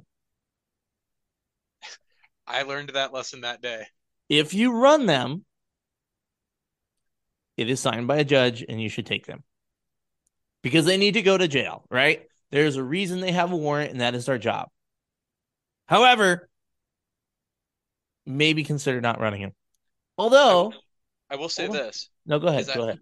He told me that day that I was no longer blessed by God. But I ran into him a year later and he had forgotten that I had arrested him because he was so high. And I was blessed again by God. So if Well, you that's all were worried, it was very nice that he told me that God still loves me. Now, I do have a, a moment to share about the warrants, though. To be fair. To be fair, to be fair, To be fair. If no one arrested people for warrants, they'd always have warrants. So I think really it should just be for the rookies to do. It's a learning experience. They got a warrant. They got to go. Judge signed it. Now, that is before the the dark ages where they just sign and release, release on you know whatever. No need anymore. No need to fight somebody into handcuffs so you can issue them a court date later. That's how fucked up this all is. You know, people think that like they're doing this great service to the nation by letting criminals just to have a pass on everything. Look, man, I'm pretty laid back. I think you could solve most issues with just talking to folks. But if somebody like broke the law and got charged with it, there should be some form of punishment. And if we're not going to charge people for breaking the law, and I say real laws, I'm not talking about your run of the mill. You know, I guess the way I look at like let's say trespass, right? I think most people will like try and solve the problem before writing them a ticket or taking them to jail for trespass, right? Generally, you know, Yeah. say, hey, why don't you leave and we'll be done with this. They leave, all right. Problem solved. You know, maybe trespass them off the property if your city does that. Probably not going to write them a ticket. We got to stop fucking letting people get away with shit. That's not on the cops. I think that's on the system. But, you know, everybody's like, oh, there's so many people in jail in the US. Yeah, because apparently there's a bunch of fucking people here that don't know how to act. Because we all complain about how overrun the criminal justice system is and how many people are in jail. Look at all the people in jail, and we still have a, a ton of crime. Maybe somebody could argue and say, well, maybe that doesn't work. I don't know. I think we should put more people in jail. Stop being assholes. How about that? Well, even with this day and age, right? A lot of people don't want to take accountability for their actions. A lot of people are upset when they're held accountable. And I think that's a lot of the hate towards law enforcement is because we are one of the last checks and balances that holds people accountable. When everybody gets a participation trophy for uh, everything that they do, people forget that you have to earn and work hard for what you have. No, you don't. The government should hand it to you. The 1%, man, the 1% should pay for my existence. Go fuck right. yourself. Get a fucking job, you dirty hippie. I swear to God, if anybody says anything about the 1%, I automatically don't listen to anything they say because I just assume that they're lazy. Yeah, man, the rich the rich probably do some shit I don't like. Totally. I get that. But have you considered getting off your ass? Especially on a day when there's jobs galore. I say that from my podcast dungeon. But anyway, you ready to do some fun stuff? Let's do it. All right. So we obviously we talked about um the stupidest thing you did as a rookie. What is something as a young man? I guess you're still a young man. As a younger man, you wish of you would have known, but you know now. You know, I think when I look back at at some choices, right?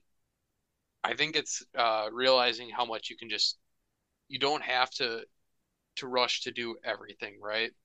And there's a lot 30 years is a long career. It sure does go fast though when when you look at it. The first 5 year, I mean, I'm coming up to a 5 year point and it's gone by really fast, but I wish I would have slowed down and not taken on so much so I could just enjoy and get better at what I had.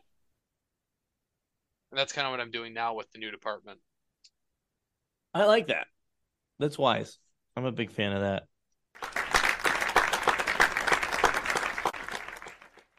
What is the proudest moment of your career?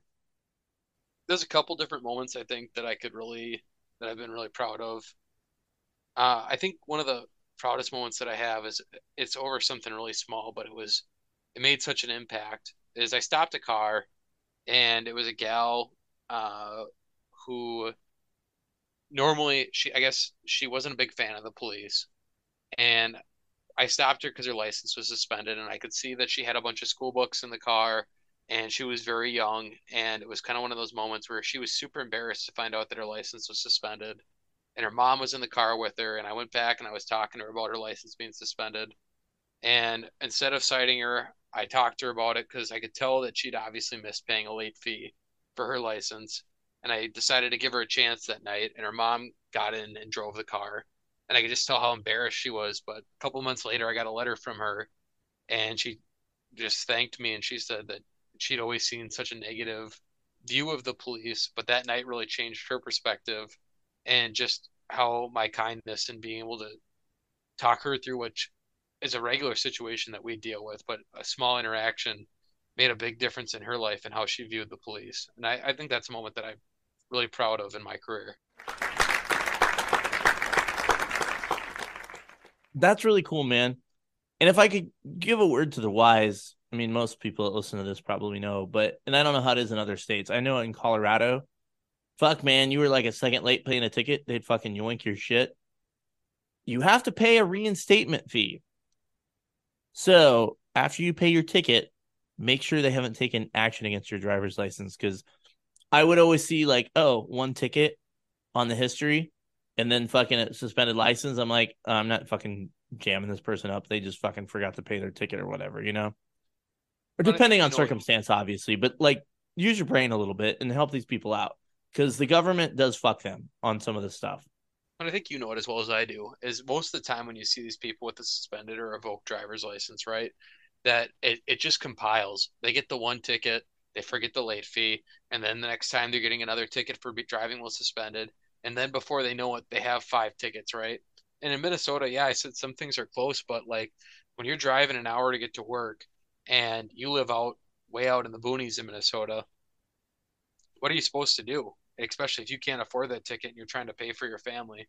Maybe that's a more liberal mindset of thinking about it, right?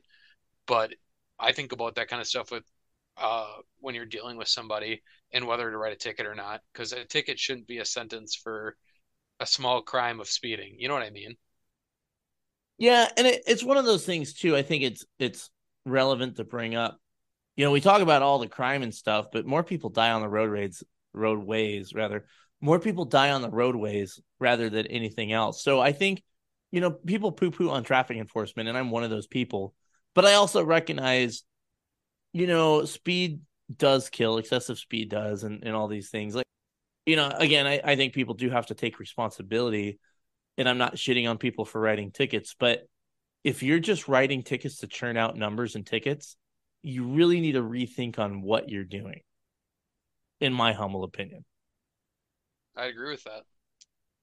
you know, I, and I don't know how their places work, but sure, you stop somebody a second time, same violation, yeah, you they you're you're talked in at work, or if you can pull up, oh shit, we we talked to them three weeks ago for this, and they're still doing the same shit. Okay, whatever. I mean, it's all circumstantial, and I'm not saying, you know, you guys all make your good decisions, but don't fuck with people just to fuck with people. Luke Bryan once said famously, most people are okay. All right. I get that in every time I can because I know my brother cringes at it. It's a fair point, though. He was just on the podcast, actually, but that's not out yet for you. Uh, what is the proudest moment of your career? I'd say uh, I there's been a lot of moments where that have been really proud moments in my career. I've had a I've been very lucky uh, in the fact that I've had I, I've had a lot of experience in my my four and a half years.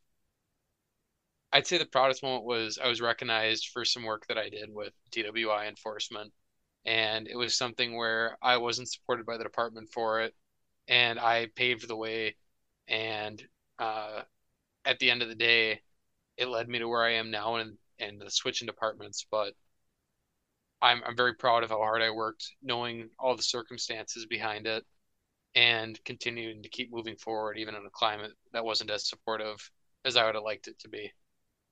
I like that also. And I asked you the same question twice, but you just make us so proud you have so many stories. I you know what I try, and I I got a lot of stories, but I'm kind of I uh, will attribute this to my grandfather, but my grandfather always would say, "You either have uh, or you have the gift of gab. It can be a gift and a curse." And uh, thankfully, it's been a good gift in my career, and I've been lucky to meet a lot of good people because of it. I I think it does help. I mean, I you know, I'm still doing struggling, I think, sometimes at this, finding my voice, but I I think some of us are just blessed with being able to talk to people. And I think that was a tool I had on the road is I could talk to people. I like talking to people. I found it enjoyable, even if it was somebody I didn't like. You just got to make the best of it, and I think it's it's hard sometimes to recognize it in the moment, but you're always we never get called to deal with somebody that's having a birthday party and they want us there to come celebrate with them. Talk for yourself. I always got invited to birthday parties, you fucking loser. Sorry, we can't all be cool like you. Maybe that's just how it is for Colorado cops, but doesn't happen here in Minnesota. Hey man, you want to fucking come? I don't know. What do they say? Smoke this bong? You think doing drugs is cool? Anyway, sorry. But like I we're dealing with people at their worst moment at their worst time. And for us, it could be something that's routine that we deal with all the time. Like a, dom- I mean, like nothing's ever routine, right? It shouldn't be, but uh, going to a domestic and dealing with the same couple again and again and again. But to them, that's their worst fucking moment or their worst fucking day. And just having that humility to be able to talk to somebody and listen, even if it's the stupidest bullshit you've ever heard, or even just fake it until you make it, it'll get you a long way in this job. And in bed if you're my wife. You're goddamn right. Sorry, honey. I'm doing my best. Would you want your kid to be a cop? I, I I liked someone said it on this podcast where they talked about that they if their kid said they were going to do it that they would uh support them but I think there's so many better jobs out there and it's not worth uh it's just not worth it. I think this job is very honorable and I think it's something that I take obviously take a lot of pride in being someone that supports the history but I don't think I'd want my kid to be a cop. What do you think you would do if you weren't a cop? Oh, I'd brew beer. 100% brew beer. Look at If you. there's if there was money in the brewing industry, I'd be there tomorrow. I I had this all queued up, but I was like, well, that's not appropriate. Gay! I just figured you'd say something with patches, but yeah, I support brewing beer. uh, okay. Laugh at my own jokes. I liked it. It was good. All right. New fun part of the podcast where I find entertaining paranormal or extraterrestrial encounters. Do you have any stories? You think people are full of shit? You believe? What, what do you got? So I, I have one that would kind of fit like the paranormal, Okay. but I mean, it's I- it's more just a spooky story. But uh, one of my one one time I was working, uh, I was on patrol and the acting sergeant and I got called to a house in a neighborhood because someone was knocking on their door. And so he drives through the area first. He's like, I didn't see anything. So I'm like, all right, this is just simple shit, right? It's like one in the morning. I'm like, I'm not gonna see shit. Well, as I'm driving through the neighborhood, my headlights uh, reflect on a pair of eyes in the woods, and this woman walks out of the woods covered in blood. And I was What like, the "Oh." fuck? I was like, oh shit. And so she walks up to my car, and the first thing she says to me is, I killed my baby. And What like- the fuck? so I'm like, oh shit. So I start some more cars, and she's like, I, I just, she's like, I wish I knew where my baby was. I can't find my baby. She, I think I killed her. And I was like, What the fuck? so I, I got resources coming in. I got cars coming to the area to come start looking. Was that Casey Anthony? It might have been her sister. Jesus. But so like, as I, I talk to this woman, I find out more about. I, I end up getting out of her her name, and I was able to get her address. And so I send some cars to the address. I'm we're we're searching out in the woods around this like little pond, and no, we're not finding anything. But her hands are covered in blood. Her whole face is covered in blood, and I'm like, I'm just this fucking. I'm just like, what the fuck am I dealing with here? And I ask her just flat out, I'm like, did you kill your baby? Like, yeah, I'm just as freaked out as everybody at this situation. And uh, long story short, she it turned out that she had postpartum depression, and I didn't know that postpartum depression can cause you to hallucinate. Baby was safe and fine at home, sleeping in the crib, but she had uh, been suffering so hard from this depression that she had imagined that she had killed her kid, climbed out into the woods, fallen in the woods multiple times, and had scratches all over her head and hands because she'd uh, fallen on some rocks. That's a real thing, guys. Check on your ladies after they have a baby. A, uh, postpartum's a real deal. But Yeah, that dead is a fucking extreme. No dead babies in the wood. Jesus Christ. Like that. Ooh. God, that almost like freaks me out for that kid now. Like, I hope she like got some help because postpartum is normal, But that is like, and it can be bad, but that is like a whole nother level. Yeah, that was uh part of a, a week that I had with dealing with weird situation with kids. I had another lady that had a uh, she had a bunch of felony warrants, and she had a baby in a swimming pool in her basement because she didn't want to go to the hospital because she knew that they take the kid away. It was That's good pretty awful. And then uh, the best part was as I walked down there, she sparks up a blunt and says to me, "Marijuana is good to relax the kids. Just let them sleep." That's great for a newborn. Where'd you learn that, Cheech? Drug school. oh God. Was the baby okay though? yeah, the baby was fine. They took that kid away. It was her fifth kid getting taken away. God, I just I imagine people in Minnesota being so docile, but you fucking I ain't never going there. It's pretty nice, let me tell you, especially this time of year. Hard no. All right, we talked about the best car. The moment we've all been waiting for, ladies and gentlemen, boys and girls, the only reason people actually listen to this podcast. Good sir, have you ever shit your pants as an adult?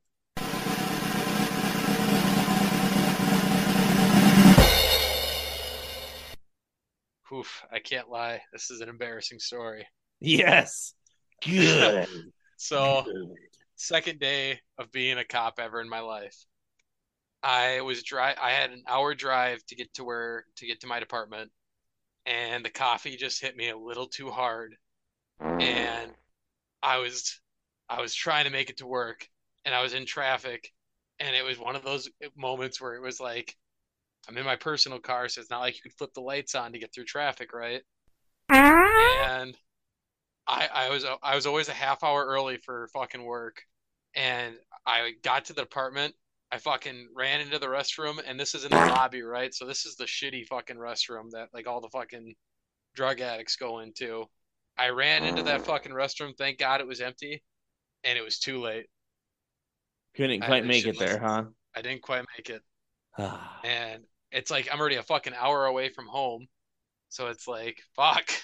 What do you fucking do? So I threw those drawers out, cleaned up as good as I could, and I went back in, and I I had my second day as a cop. Ah, holy shit. What a fucking trooper. So you can't call out sick. You No, can't call out like- sick when you're new. No, and it's like you just go in, you deal with it, the situation. And I'm like, man, I hope I, I hope I smelled fine. I threw a little cologne on and just worked the worked with what I had. Um did you tell your FTO you shit your pants? Oh, I did not. And to this day, I don't think he'll ever know. Unless he listens and recognizes your voice. It's pretty right. recognizable. So uh, you guys all sound the same. Ope. Oh, I betcha. I have a I have a poop story. I haven't shared a personal poop story in a while. And maybe I should have saved it for the Christmas episode, but eh, I'll probably almost shit my pants by then. So I was in Walmart today, and let me tell you, folks, it is so nice to go shopping without your kids. You don't, it, it's like the most freeing experience ever. So my wife got off work early, kids in daycare, kids are in school. We're like, we got Christmas shopping to do. Let's fucking go to Walmart.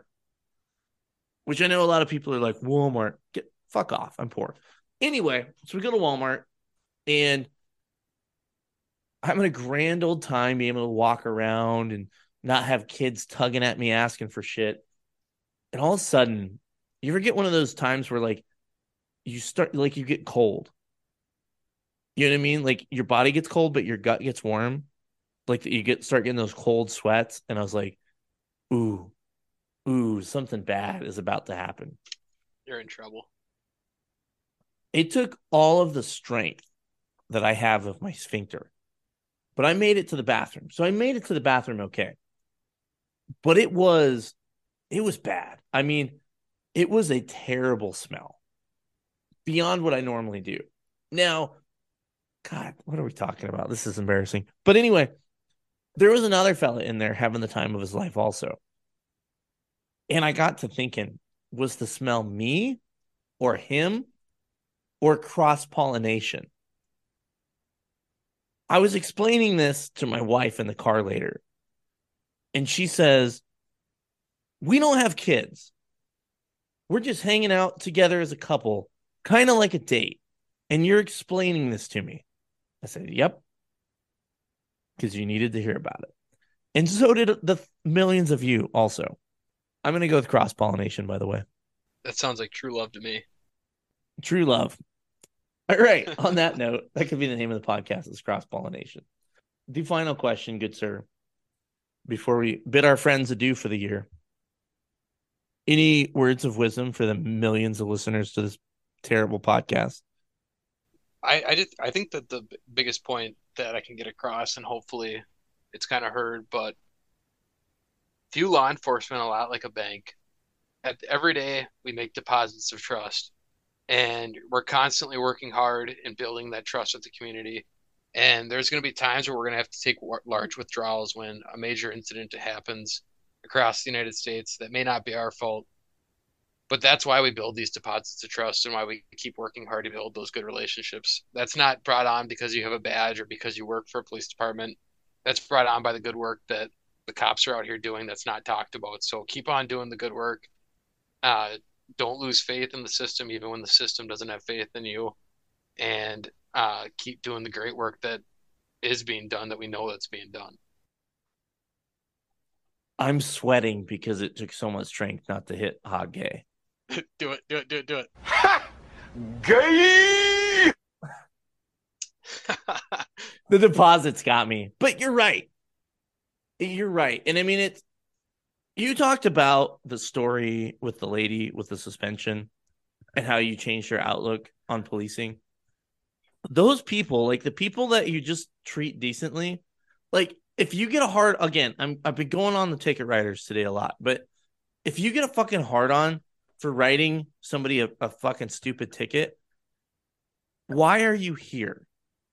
I get it. Laws are supposed to be enforced. We want safe driving. I get it. Yeah, somebody blows a red light. Yeah, I'm to write them a ticket too. Okay. I get it. But for dumb shit, okay, you can make so much difference in the world as a cop by just taking two goddamn seconds to talk, talk to people, not being a goddamn fucking robot. And it will save us in the long run because people know. And I don't want to steal your thunder, but I've talked about this on the podcast. I had, I had a story where I lost my shit as a new guy and I want to go beat somebody's ass because they said some pretty fucked up shit to me. Which I will say this guy needed his ass beat, but not by the cops, you know, because that's not what we do or should be doing. But I wasn't in FTO, but I was in a call with an FTO, a guy I think very highly of. I think he's a sergeant now. God, who knows? He might be a fucking chief by now. But he told me, he said, Hey, look, I get it. That guy sucked. But if none of us are around and you get into something, and he, he meant this in a broad sense, but the people on the street, they could save you. And the people in the neighborhoods that you regularly respond to, they know who all the different cops are in the neighborhood. You might not know everybody in the neighborhood, but they know you. And if they know who you are and know, yeah, he's a good dude, you know, he'll take people to jail, but he's a good dude, they respect you, they could help you out down the line down the line. Not always, right? I'm not a fucking, you know, this isn't a utopia, but I think that respect goes a whole long ways and it can help out in the long run. And remember, people burning down cities may or may not live there anyway. Just saying. Allegedly, of course. I mean, do you have any thoughts on well, I mean, we kind of talked about it. I don't want to plow all the ground, but if you were a betting man, how many people causing problems in Minneapolis were actually from Minneapolis? I'd say it was a very, very small amount of people that actually were from the cities because I think after, I mean, like, I've spoke spoken with people on both ends of it, right? Uh, I've spoken with citizens that were there for it, and I've spoken with the cops that were there too. But I, at the end of the day, I think it's people that didn't give a shit about the city, and they didn't give a shit about other humans. I think there were people that were generally upset with what happened, and I don't think those are the people that were causing more harm to the cities and trying to destroy a place where people live and work. I mean, a homeless shelter was burnt to the ground. What good does that do for anybody? And a police department. And they let a police department burn and think about the taxes and the money it's going to cost to rebuild that department and the loss of service that those citizens now face and are wishing that they had. Buddy, I appreciate you. Even though I'm starting real. to lose my voice again. It's been a theme. You know what? I'm not going to get into my normal shenanigans about asking you guys to buy stuff. Just kidding, buy some stuff. But seriously, thank you guys all for listening to this podcast. Thank you guys for telling a friend. Thanks everybody that's been on the podcast. It's been a really fun year.